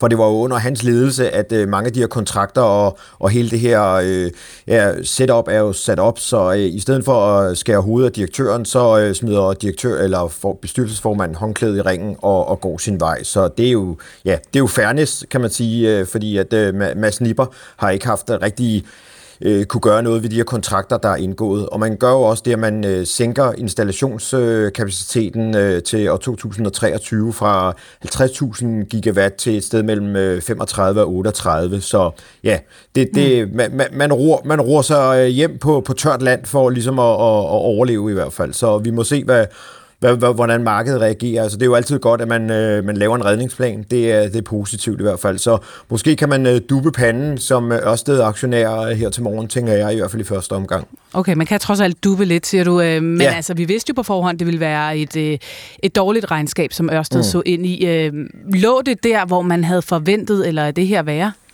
Nej, det er, det er nok øh, i, i, i, i linje med, med det, man havde ventet. Der var faktisk nogen, der havde ventet øh, endnu lavere regnskab, og det vi skal kigge på, det er jo egentlig øh, driftresultatet, som bliver sådan nogenlunde, hvad, hvad, hvad markedet også havde ventet. Så, så sådan på, på regnskabstallene synes jeg ikke, der, der er noget, der er meget overraskende. Tværtimod måske en lille smule øh, positiv øh, tendens, når man kigger på, på EBITDA øh, med, med nye partnerskaber og alt det her. Så, så det ser en lille smule øh, bedre ud, end hvad, hvad, hvad sådan konsensus har været i, i markedet.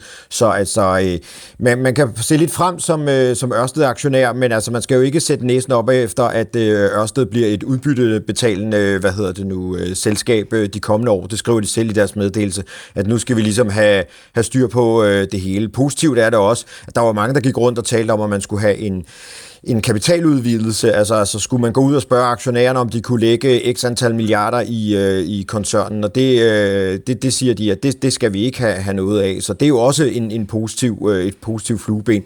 Så jeg synes egentlig, at de, de positive flueben øh, overskygger øh, de negative. Så må vi så se, om øh, mm. den her bestyrelsesformands øh, forsvinden øh, gør, at øh, bilen måske kører lidt øh, usikkert i dag, men sådan, når man kigger ud over, så har de, så har de forsøgt at, at redde koncernen og, og gøre det rigtig godt for aktionærerne frem og fremadrettet. Og aktionærerne, det er jo også dig og mig, i og med staten er jo mm. en af de største aktionærer, så det er jo dejligt. Og vi kan altså du panden, siger du, en lille smule. Det mener jeg i hvert fald. Ja, det mener jeg.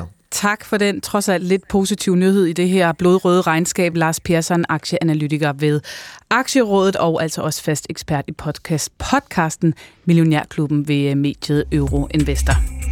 Og således er vi nået frem til et nyhedsoverblik. Michael Olesen er klar. Et minut over halv ni er klokken. Københavns politi har fået et gennembrud i en over 30 år gammel drabsag og har anholdt en 53-årig mand. Han er anholdt for drabet på den dengang 23-årige Hanne Witt, der døde nytårsnat 1990. Og gennembruddet skyldes en ny DNA-metode, siger retsanalytiker Louise Dalsgaard. Hvor man simpelthen har taget det øh, DNA fra den ukendte gerningsmand, man har fundet på Hanne Witts bukser, og, og sammenlignet det med alt det DNA, der har ligget i politiets centrale register for personer. Og så har man set, at man kunne finde en nær slægtning til den ukendte gerningsmand. Og det er altså lykkes.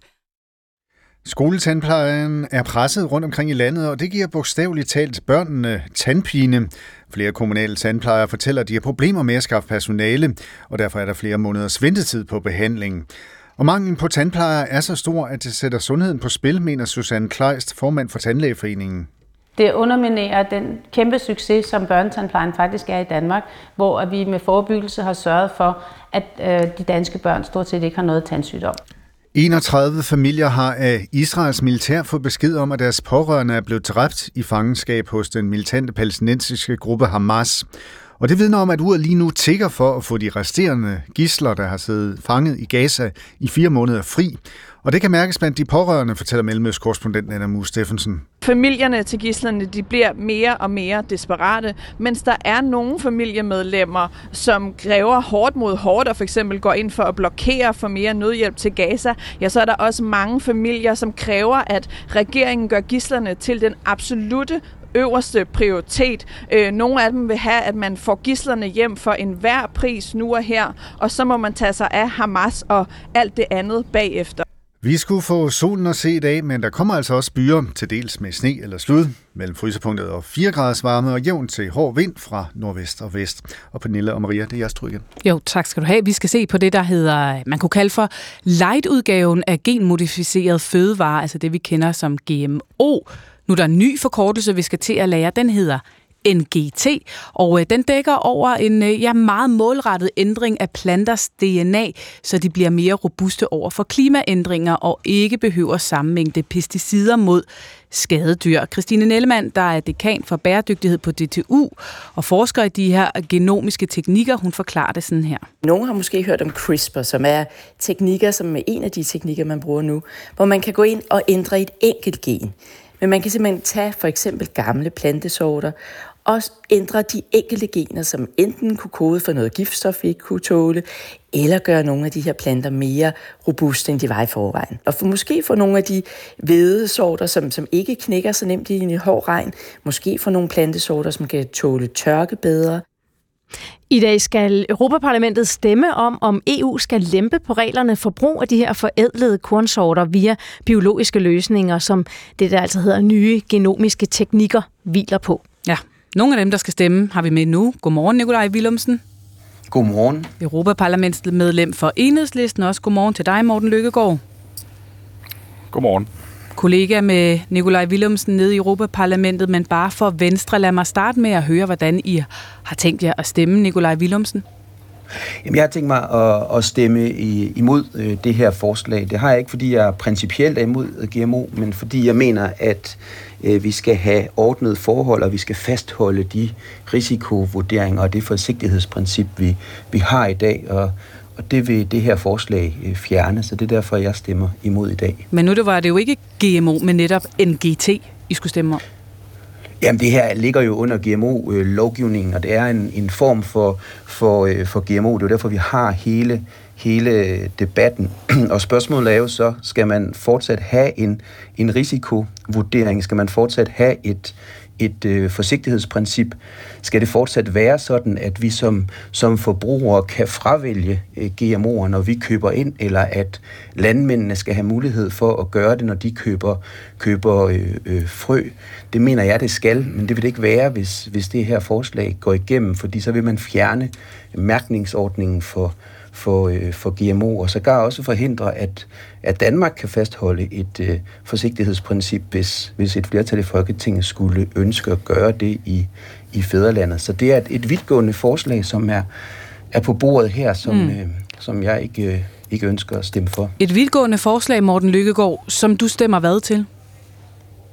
Jeg stemmer for, og det er selvfølgelig rene vrøvl. Det her har jo netop ikke noget med GMO at gøre. Det her handler jo om at forskille de ting ud, som rent faktisk er naturens egne principper for, hvordan man laver planteforædling. Det her er jo netop et ambitiøst forsøg på at undgå den her overlange og temmelig trættende GMO-diskussion, som Nikolaj Willumsen igen prøver at genopleve, selvom det ikke er rigtigt. Og derfor vil vi selvfølgelig stemme for. Øh, Nikolaj Willemsen, det er jo rigtigt nok, som, øh, som Morten Lykkegaard siger her, at man jo, altså det er jo et andet niveau, vi taler om her. Man har også øh, meget målrettet øh, øh, foreslået, at det, det her mutagenese og cisgenese, øh, som åbenbart er en del af de her, den her teknik, man kan bruge, skal være undtaget fra, fra den her gældende europæiske GMO-lovgivning. Der er tale om det her NGT-planter, som øh, ifølge eksperter kunne være opstået naturligt og udviklet gennem det, som man kunne kalde for traditionel forædling. Så det er jo en mildere teknik, vi har med at gøre her. Det er klart, at det er en, det er en anderledes teknik, men det er stadig en, en ændring af, af generne for planterne. Derfor det ligger under øh, GMO-lovgivningen. Øh, og, og, øh, og jeg tror, altså, jeg synes, det er vigtigt at forholde sig til, hvad har det her konsekvenser øh, ude i virkeligheden. Altså, vi kan diskutere ligesom om, om øh, forskellige ord, og, og der kan gives øh, spin på, på de her nye ting, men virkeligheden er jo, skal der være en risikovurdering? Skal der være et grundlæggende øh, forsigtighedsprincip? Okay, men så prøv Nikolaj Willumsen... For, for at fravælge GMO? Lige, prøv lige at være fuldstændig øh, konkret i forhold til, hvad det er, du frygter ved den her NGT-teknologi. Jamen helt konkret så frygter jeg selvfølgelig for, for konsekvenserne for naturen, altså at der kan komme mutationer, øh, og at øh, vi kan se, at, øh, at de her... Øh, der vil ske en spredning til andre dele af, af naturen fra, fra de her øh, GMO'er. Og det, hvad, altså, det er hvad, derfor, hvad bygger du den ønsker, frygt på, Nikolaj Willumsen? Er det noget, som nogle eksperter eller forskere har påpeget vil kunne ske? Ja, det er klart, at det er jo en mulighed, der er der, når man laver sådan noget her. Og derfor har jeg det i virkeligheden sådan, at, at uh, hvorfor, hvorfor ikke lave en risikovurdering? Altså, Men er det noget, du siger, så... Nikolaj Willumsen, eller er der nogle eksperter, der har sagt, at det er en risiko?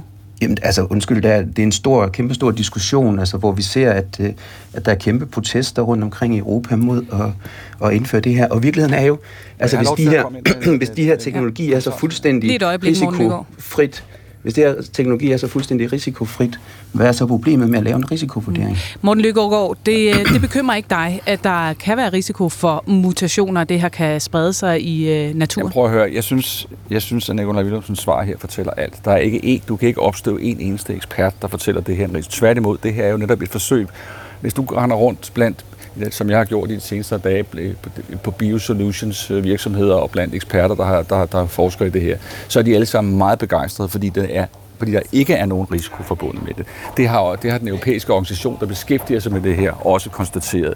Så vi sidder og taler mod noget, som er, er mod bedre vidne. Der er ingen risiko som sådan forbundet med det her. Det er jo derfor, vi laver et stykke lovgivning nu, som kommer ud over den her GMO-diskussion mm. omkring genmanipulation. Det her, det er, hvad der foregår hver eneste dag med planteforædling rundt omkring i verden. Det her, det er noget, der kunne føre til markante forbedringer, som vores egen ekspert, de selv bragte på banen her lidt tidligere, var inde på. Det ja, er noget, der kan føre til, at øh, millioner af fattige mennesker kan få bedre fødevarer. Mm.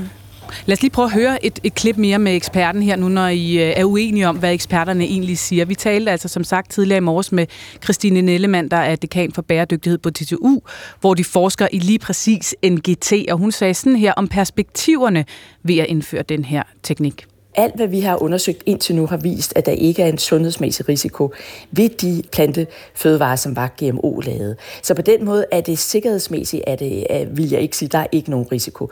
Risikoen er faktisk, at de danske og de europæiske virksomheder flytter til USA, producerer i de andre lande, og at vi simpelthen ikke får mulighed for at bruge nogle af de nye fødevarer, som vi har brug for i forhold til mere tørke, mere hård regn, øh, til at brødføde den voksne befolkning. Ja, Nikolaj Willumsen, den største risiko her er, at vi ikke kommer med på vognen i forhold til at være fremme i skoene og udvikle vores øh, fødevarer på en måde, som kan fremtidssikre os i en verden med klimaforandringer. Jamen, jeg siger ikke, at vi ikke kan bruge de her teknologier. Jeg siger bare, at vi skal have et forsigtighedsprincip, og at vi skal lave en risiko. Men du vil gerne hvis... bruge teknologierne. Nu bliver jeg lidt forvirret. Jamen, altså det er det, som det, som det her forslag gør, fjerner. Det vil fjerne, at der bliver lavet en risikovurdering. Det vil ikke forhindre, at de her teknologier kan blive brugt. Og det er derfor, jeg har det sådan lidt, hvis, hvis det er sådan, at de her teknologier er fuldstændig risikofrit, hvorfor er det så, at vi skal fjerne forsigtighedsprincippet mm. og risikovurdering? Så hvis der blev altså, lavet fordi... en risikovurdering, så var du egentlig klar til at trykke ja? Ja, det er klart, og det, det, er, det, som, det er det, som det her forslag vil fjerne. Og mm. det er derfor, at at, øh, at jeg har det sådan lidt, at det synes jeg er, er en ekstremt vidtgående ting at, at gøre, og det, det bekymrer mig. Og så synes jeg også, det er vigtigt lige at understrege, at tværtimod er det jo sådan med det her forslag, at, at den enkelte bonde og landmand, der går og laver en naturlig forædling, kan risikere at komme i en rigtig svær situation, fordi man kan blive mødt af sagsanlæg fra, fra store agrogiganter, som mener, at man har krænket deres øh, patent, fordi de får langt, langt lettere ved lige præcis at lægge, lægge sag an mod landmænd, der laver mm. den, den naturlige forædling. Du, så, du, så det her, det er, det her det er ikke teknologiforskrækkelse, det her det er bare et forsøg på at opretholde øh, et forsigtighedsprincip, som Morten jeg mener Lykkegaard, du, øh, du får det sidste ord. Du, du sukker dybt, kan jeg høre. Men hvad ligger der egentlig i vejen for at øh, tilgå det her med et forsigtighedsprincip? For det er alt andet lige en ny teknologi, som vi jo ikke til fulde kan kende konsekvenserne af. Så hvorfor ikke lave den risikovurdering? Gør det lidt forsigtigt, og så kan alle være med. Jamen, jeg synes også, at vores ekspert sagde det udmærket. Altså, jeg behøver næsten ikke at, tilføje mere. Det her, det handler om, at der er dybt konservative kræfter, som desværre nu er forenet på det yderste venstrefløj, som ønsker at sætte den her udvikling tilbage med at bevidst modstræben over for det her. Vi er i en situation, hvor vi kan komme til at brødføde en voksende befolkning i verden, fattige mennesker, som ikke har råd til ordentlige fødevarer. Vi kan være med til at løse en lang række klimaproblemer, som den selv samme yderste venstrefløj påstår, at de er fortalere for. Og nu har vi altså dem siddende, fodslæbende, parat til at, øh, at ødelægge en udvikling, simpelthen bare ved at sætte en bremse i øh, på en påstået risiko, som ikke er der, fra samtlige øh, eksperter, der er inde over det her. Jeg synes, det her det taler for sig selv. Tak for at øh, tage debatten, og god fornøjelse med afstemningen senere. Nikolaj Willumsen med fra Europaparlamentet uh, fra Enhedslisten, og Morten Lykkegaard, medlem for Venstre. Og med det blev klokken altså 18 minutter i 9. Og præcis mens vi står og taler her, så har Københavns politi en pressebriefing foran politigården om øh, en sag, en sag, hvor de har fået et gennembrud i en 34 år gammel drabsag på den 23-årige Hanne Witt. Hanne Witt blev dræbt nytårsnat 1990, hvor hun blev fundet i sin lejlighed på Nørrebro, dræbt med adskillige knivstik, og sagen har i mange år været uopklaret. Måske indtil nu. Ja, for takket være et øh, DNA-spor, der er blevet fundet på Hanne Witts bukser, så har politiet nu været i stand til at anholde en 53-årig mand, og øh, seneste nye inden fra øh, pressemødet, som altså bliver holdt netop som vi står og taler her, det er, at politiet også efterlyser et øh, vidne, en person, som kontaktede politiet i oktober måned i 91. Der er tale om et mandligt vidne, som ringede til politiet med et tip om, hvem gerningsmanden i sagen kunne være. Vores retsanalytiker Louise Dalgaard, som øh, i øvrigt også er inde og følge mødet lige nu, havde vi besøg af lidt tidligere øh, her på morgen, hvor hun fortalte sådan her om øh, sagen og teknologien. Det kan det, fordi øh, den her DNA-teknologi og også det, som politiet må herhjemme, hele tiden udvikler sig. Og den seneste udvikling, der har været herhjemme, er, at efter et pres faktisk fra efterforskere, blandt andet i Københavns politi, så har Justitsministeriet og Rigspolitiet sagt ja til, at politiet kan tage øh, spor DNA-spor fra ukendte gerningsmænd, altså personer, man ikke kender, og så sammenligne de spor op mod hele den DNA-database, som politiet har tilgængelig, for at finde slægtninge, nære slægtninge, skal jeg sige, til de ukendte gerningsmænd. Og det er det, man har brugt i øh, sagen om øh, Hanne Witts øh, drab i 1990. Man har simpelthen taget den DNA, der er blevet fundet på hendes bukser, skabt en profil ud fra den, og det har givet en ukendt gerningsmand, som man mener står bag det her drab. Og så har man kigget i DNA, profilregistre og set, er der nogen, der kan være nære slægtninge, altså for eksempel far til øh, den her person, som vi ikke kender. Og der har man altså fået et match. Og så har man begyndt at efterforske, jamen det match, vi har, er det rigtigt, at der så findes en søn for ham, som kan passe på de beskrivelser, som vidner har givet af den ukendte gerningsmand. Og det har der jo så været, fordi man har i hvert fald så været ude i går og anholde en person, en 53-årig mand i Jylland, og ham har man altså så taget DNA fra og fået sådan en akut prøve, og nu kan man så altså sige, at DNA'en på buksebenet, som man indtil videre ikke har kendt øh, til, altså hvor stammet fra, den stammer formentlig fra den her 53-årige mand, i hvert fald med meget stor sandsynlighed, lyder det i pressemeddelelsen fra Københavns politi. Så, så der, hvor du siger, at man, man finder DNA fra nogle mulige pårørende til den ukendte gerningsmand. Og det DNA fra de mulige pårørende, hvorfor har man det? Hvor kan man have det fra? Ja, og det har man, fordi det ligger i politiets DNA-register. Og det kommer du altså kun ind i, hvis det er, at du er blevet sigtet inden for de seneste 10 år, eller hvis du er dømt for en forbrydelse, som kan give mere end halvandet års fængsel. Så kommer du ind i den her store, centrale DNA-database, som politiet har adgang til. Og i den database ligger der sådan ungefær lige nu øh, over 140.000 personprofiler, altså på folk, som på en eller anden måde har været sigtet eller dømt inden for de seneste 10 år. Hmm. Og det er så et konkret mor på hende her, Hanne Witt, som blev begået for 34 år siden, som altså nu måske er blevet opklaret. Vi ved jo ikke, om han bliver dømt endnu selvfølgelig.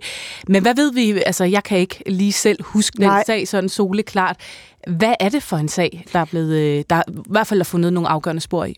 Det er en sag, der har været enormt omtalt, også af flere omgange, fordi Københavns politi faktisk har genåbnet sagen flere gange, i takt med, at øh, for eksempel DNA-metoderne har udviklet sig. Men det er en sag om en kun 23-årig kvinde, der tager på arbejde som prostitueret øh, på Halmtorvet i København i 1990 nytårsnat.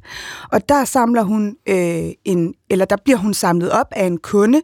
Det har vidner i hvert fald beskrevet, blandt andet en taxachauffør, som kører med Hanne Witt og kunden. De kører hjem til Hanne Witts øh, lejlighed, og taxachaufføren har ifølge politiet overhørt på den her tur, at Hanne Witt og kunden aftaler et beløb øh, for nogle ydelser. Og så er det, at Hanne Witts kæreste efterfølgende ikke hører fra hende. De havde aftalt at skulle mødes senere på natten. Hun dukker ikke op. Og derfor så øh, alarmerer han politiet. Og det fører altså til, at politiet finder Hanne Witt meget ille tilret og nøgen i en lejlighed på Nørrebro, hvor hun bor, øh, dræbt af adskillige knivstik. Og øh, når det så nu her 34 år efter øh, øh, kommer frem, at øh, man måske har, har fundet morderen, ved man så noget om, hvem han er, og hvad han har lavet alle de her år? Er han for eksempel tidligere dømt? Vi ved jo i hvert fald, at han ikke er tidligere dømt for alvorlig kriminalitet, fordi så havde han jo ligget i politiets DNA-register, og det har han altså ikke gjort, for man har måttet finde ham via den her nære slægtning. Men hvad han har lavet af småting, og hvad han ellers har bedrevet tiden med, det ved vi ikke. Vi ved, at han bliver anholdt på hans arbejdsplads i Nordjylland, så han er altså en mand, der har haft et arbejde, og som jo altså er gået i 34 år, øh, og har haft et øh, vanligt liv, må man øh, jo nok øh, sige, og i hvert fald ikke været mistænkt politiet for noget som helst øh, i den her dur. Og hvor peger det her hen? Fordi det så går ud fra den første sag, som sker på baggrund af, af den her nye metode, som politiet altså nu kan, kan tage i brug. Kommer vi til at se flere gamle drabsager op opklaret på baggrund af det her? Jeg tror i hvert fald, at det her det vil give enormt blod på tanden for andre politikredse, der også står med uopklarede drabsager, altså det, man kan kalde cold cases. Ja, det fortalte altså DR's retsanalytiker Louise Dalsgaard, og med det blev klokken cirka 11 minutter i 9.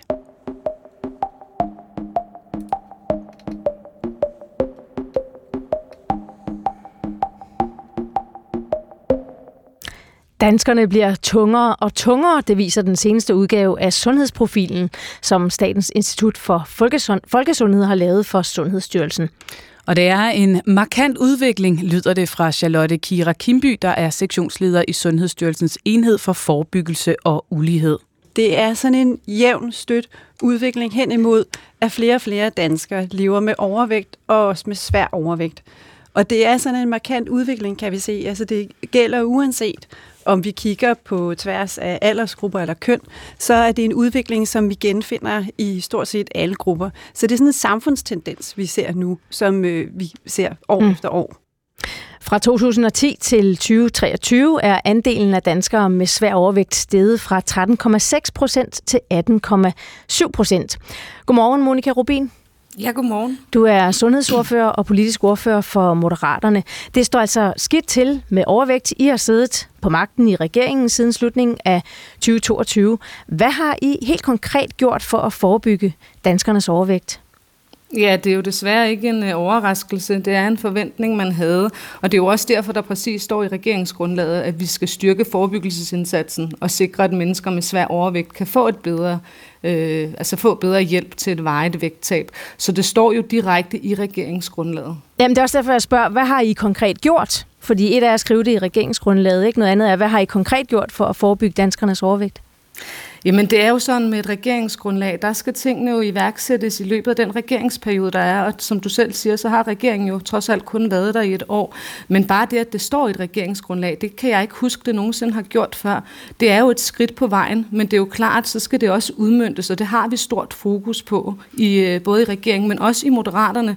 Og i Moderaterne har vi jo også flere tiltag, som vi mener som parti, man også burde gøre mm. noget ved. Så jeg hører dig lidt øh, mellem linjerne sige, indtil nu har I ikke gjort noget konkret. Nej, altså indtil nu, så har man jo ikke gjort nok, og det har man jo historisk ikke gjort i forhold til at gøre noget ved svær overvægt, og derfor er det så vigtigt, at det nu står i regeringsgrundlaget. Men i Moderaterne, der mener vi jo også, at man bør gå længere, altså man bør også kigge på en, måske en differentieret moms. Hvordan kan vi gøre frugt og grønt billigere, og så måske de klimabelastende fødevarer dyrere. I Moderaterne har vi også et forslag om at indføre skolemad, fordi det er et rigtig godt, øh, et rigtig godt greb at gøre op med den her ulighed i sundhed, særligt blandt børn, og sikre dem, at de får en sund og nærende kost. Mm. Og nu er jeg jo også selv læger, jeg ved også, hvor vigtigt det er med sund kost og motion, men, men det kan simpelthen være svært i en travl hverdag for folk at få det prioriteret, så mm. der bliver vi nødt til politisk at gøre mere.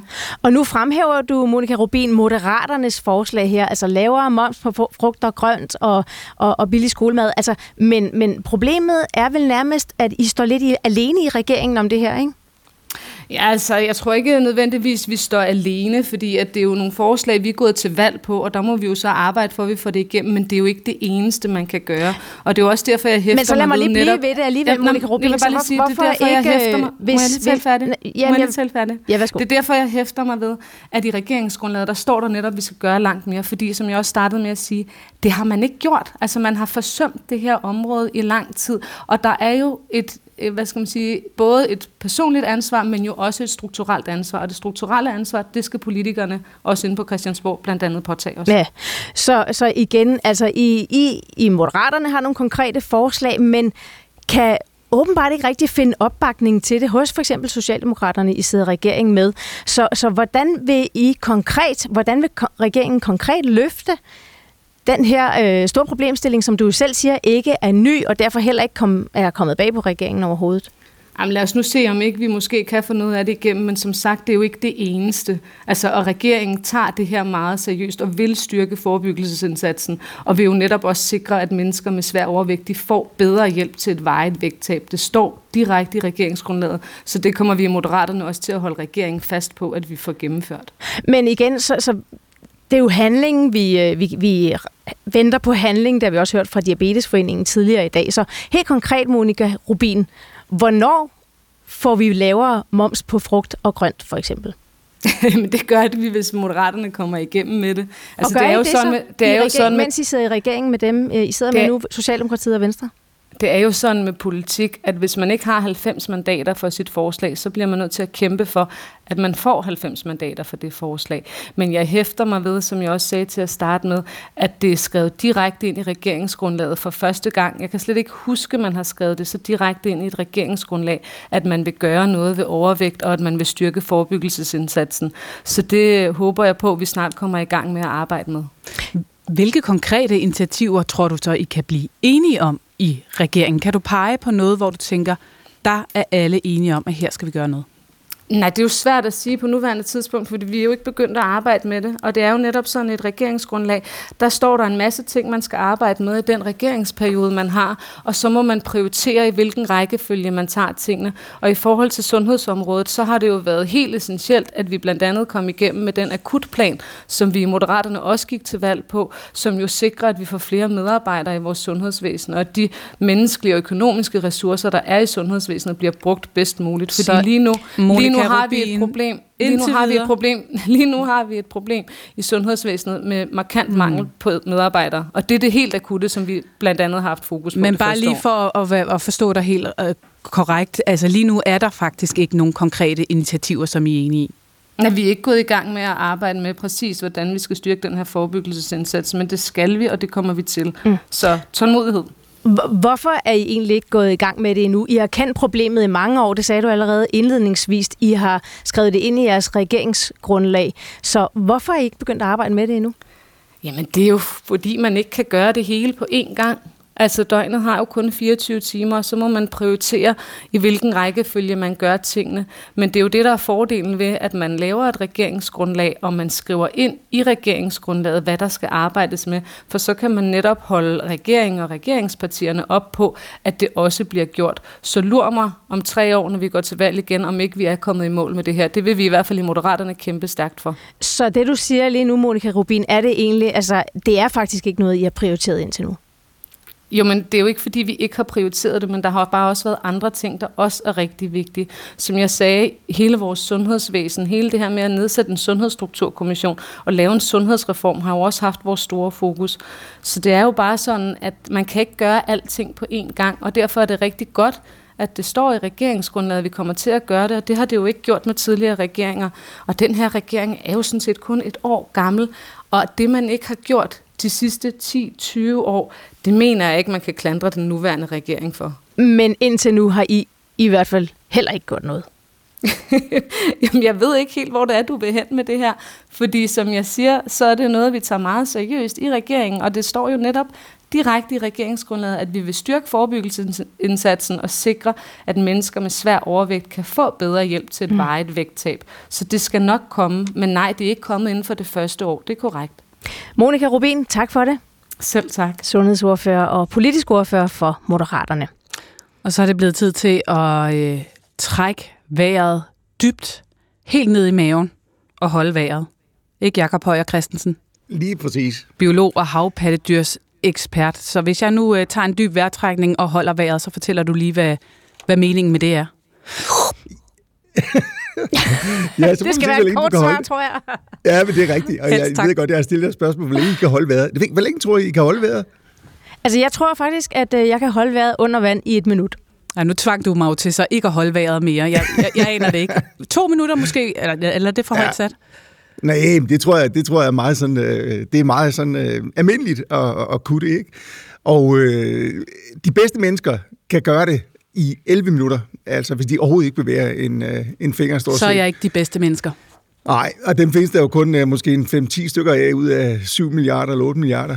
Øhm, og de bedste mennesker i bevægelse, de kan gøre det i uh, lidt over 4 minutter, hvilket også er fantastisk. Altså man bruger mere ilt, når man, uh, når man bevæger sig, og det er selvfølgelig det, det handler om. Det handler om, at kroppen har brug for ilt, ligesom et bål har brug for uh, ild for at brænde. Øh, så det der med at blive forpustet, det er jo bare et udtryk for, at man er ved at løbe tør for, uh, for ilt. Øh, men der er nogle dyr, som er fantastiske øh, til det her. Der findes faktisk et dyr, der kan trække vejret ved syvradioavisen, og så øh, først trække vejret igen, når vi er færdige med det her indslag. Mm-hmm. Uden at dø. Det, og det må være... Ja, ja. og, ja, det og det er et dyr ja. med nogle store lunger, så? Det, ja, men det er faktisk ikke øh, bare lungerne, der gør det, men det er, det er jo et kæmpestort dyr. Nu vi kan have et bud på, hvad det er for en. Ja, det lyder meget som en val. Det er nemlig en val, ja. Det er den største tandmal, det er kaskelotten. Og den er også den en af de allerbedste eksperter til at, øh, til at dykke. Så i ekstrem tilfælde, der kan de faktisk øh, holde vejret i to timer, mens de dykker ned på to kilometers dybde. Det er jo sådan fuldstændig øh, uforståeligt, øh, at det kan lade sig gøre. Men selv små valer, som... Altså, jeg bruger meget tid på at studere marsvin i, øh, i Lillebælt, og selv små valer øh, overgår med længder de bedste mennesker. Altså, et marsvin kan måske være nede en, en 8 minutter i, øh, i bevægelse. Mm. Men de store, de har nogle fordele, og, og de har selvfølgelig været nødt til at udvikle den evne, fordi deres mad, den er nede på, øh, på stor dybde, men de hænger på de der lunger der, de, øh, de er udstyret med. Så det har de, øh, det har de virkelig blevet eksperter til. Så hvis man lige, jeg ved, du har sammenlignet det lidt med Tour de France, altså ja. øh, det, det vil være helt udelukket at lade valer stille op i Tour de France, allerede fordi de er meget bedre til at holde vejret. Lige præcis. Altså, skulle det ske, at en uh, val stille op i Tour de France, så vil de blive udelukket på det, man kalder hematokritværdien. Og det har alle nok hørt om, når man har set øh, cykelløb. Og det er simpelthen, hvor meget øh, øh, hemoglobin man har i blodet, altså meget af det der ildbærende molekyl, man har i blodet. Mm. Og det er en af måderne, de har, at de klarer det der med at dykke på. Tak for det, Jakob Højer Christensen. Ja, selv tak. Biolog og hav pattedyrs ekspert. Og inden vi holder vejret helt, så vil vi sige, at Jette Damgaard og Sara Meyer produceret. Gå på opdagelse i alle DR's podcast og radioprogrammer. I appen DR Lyd.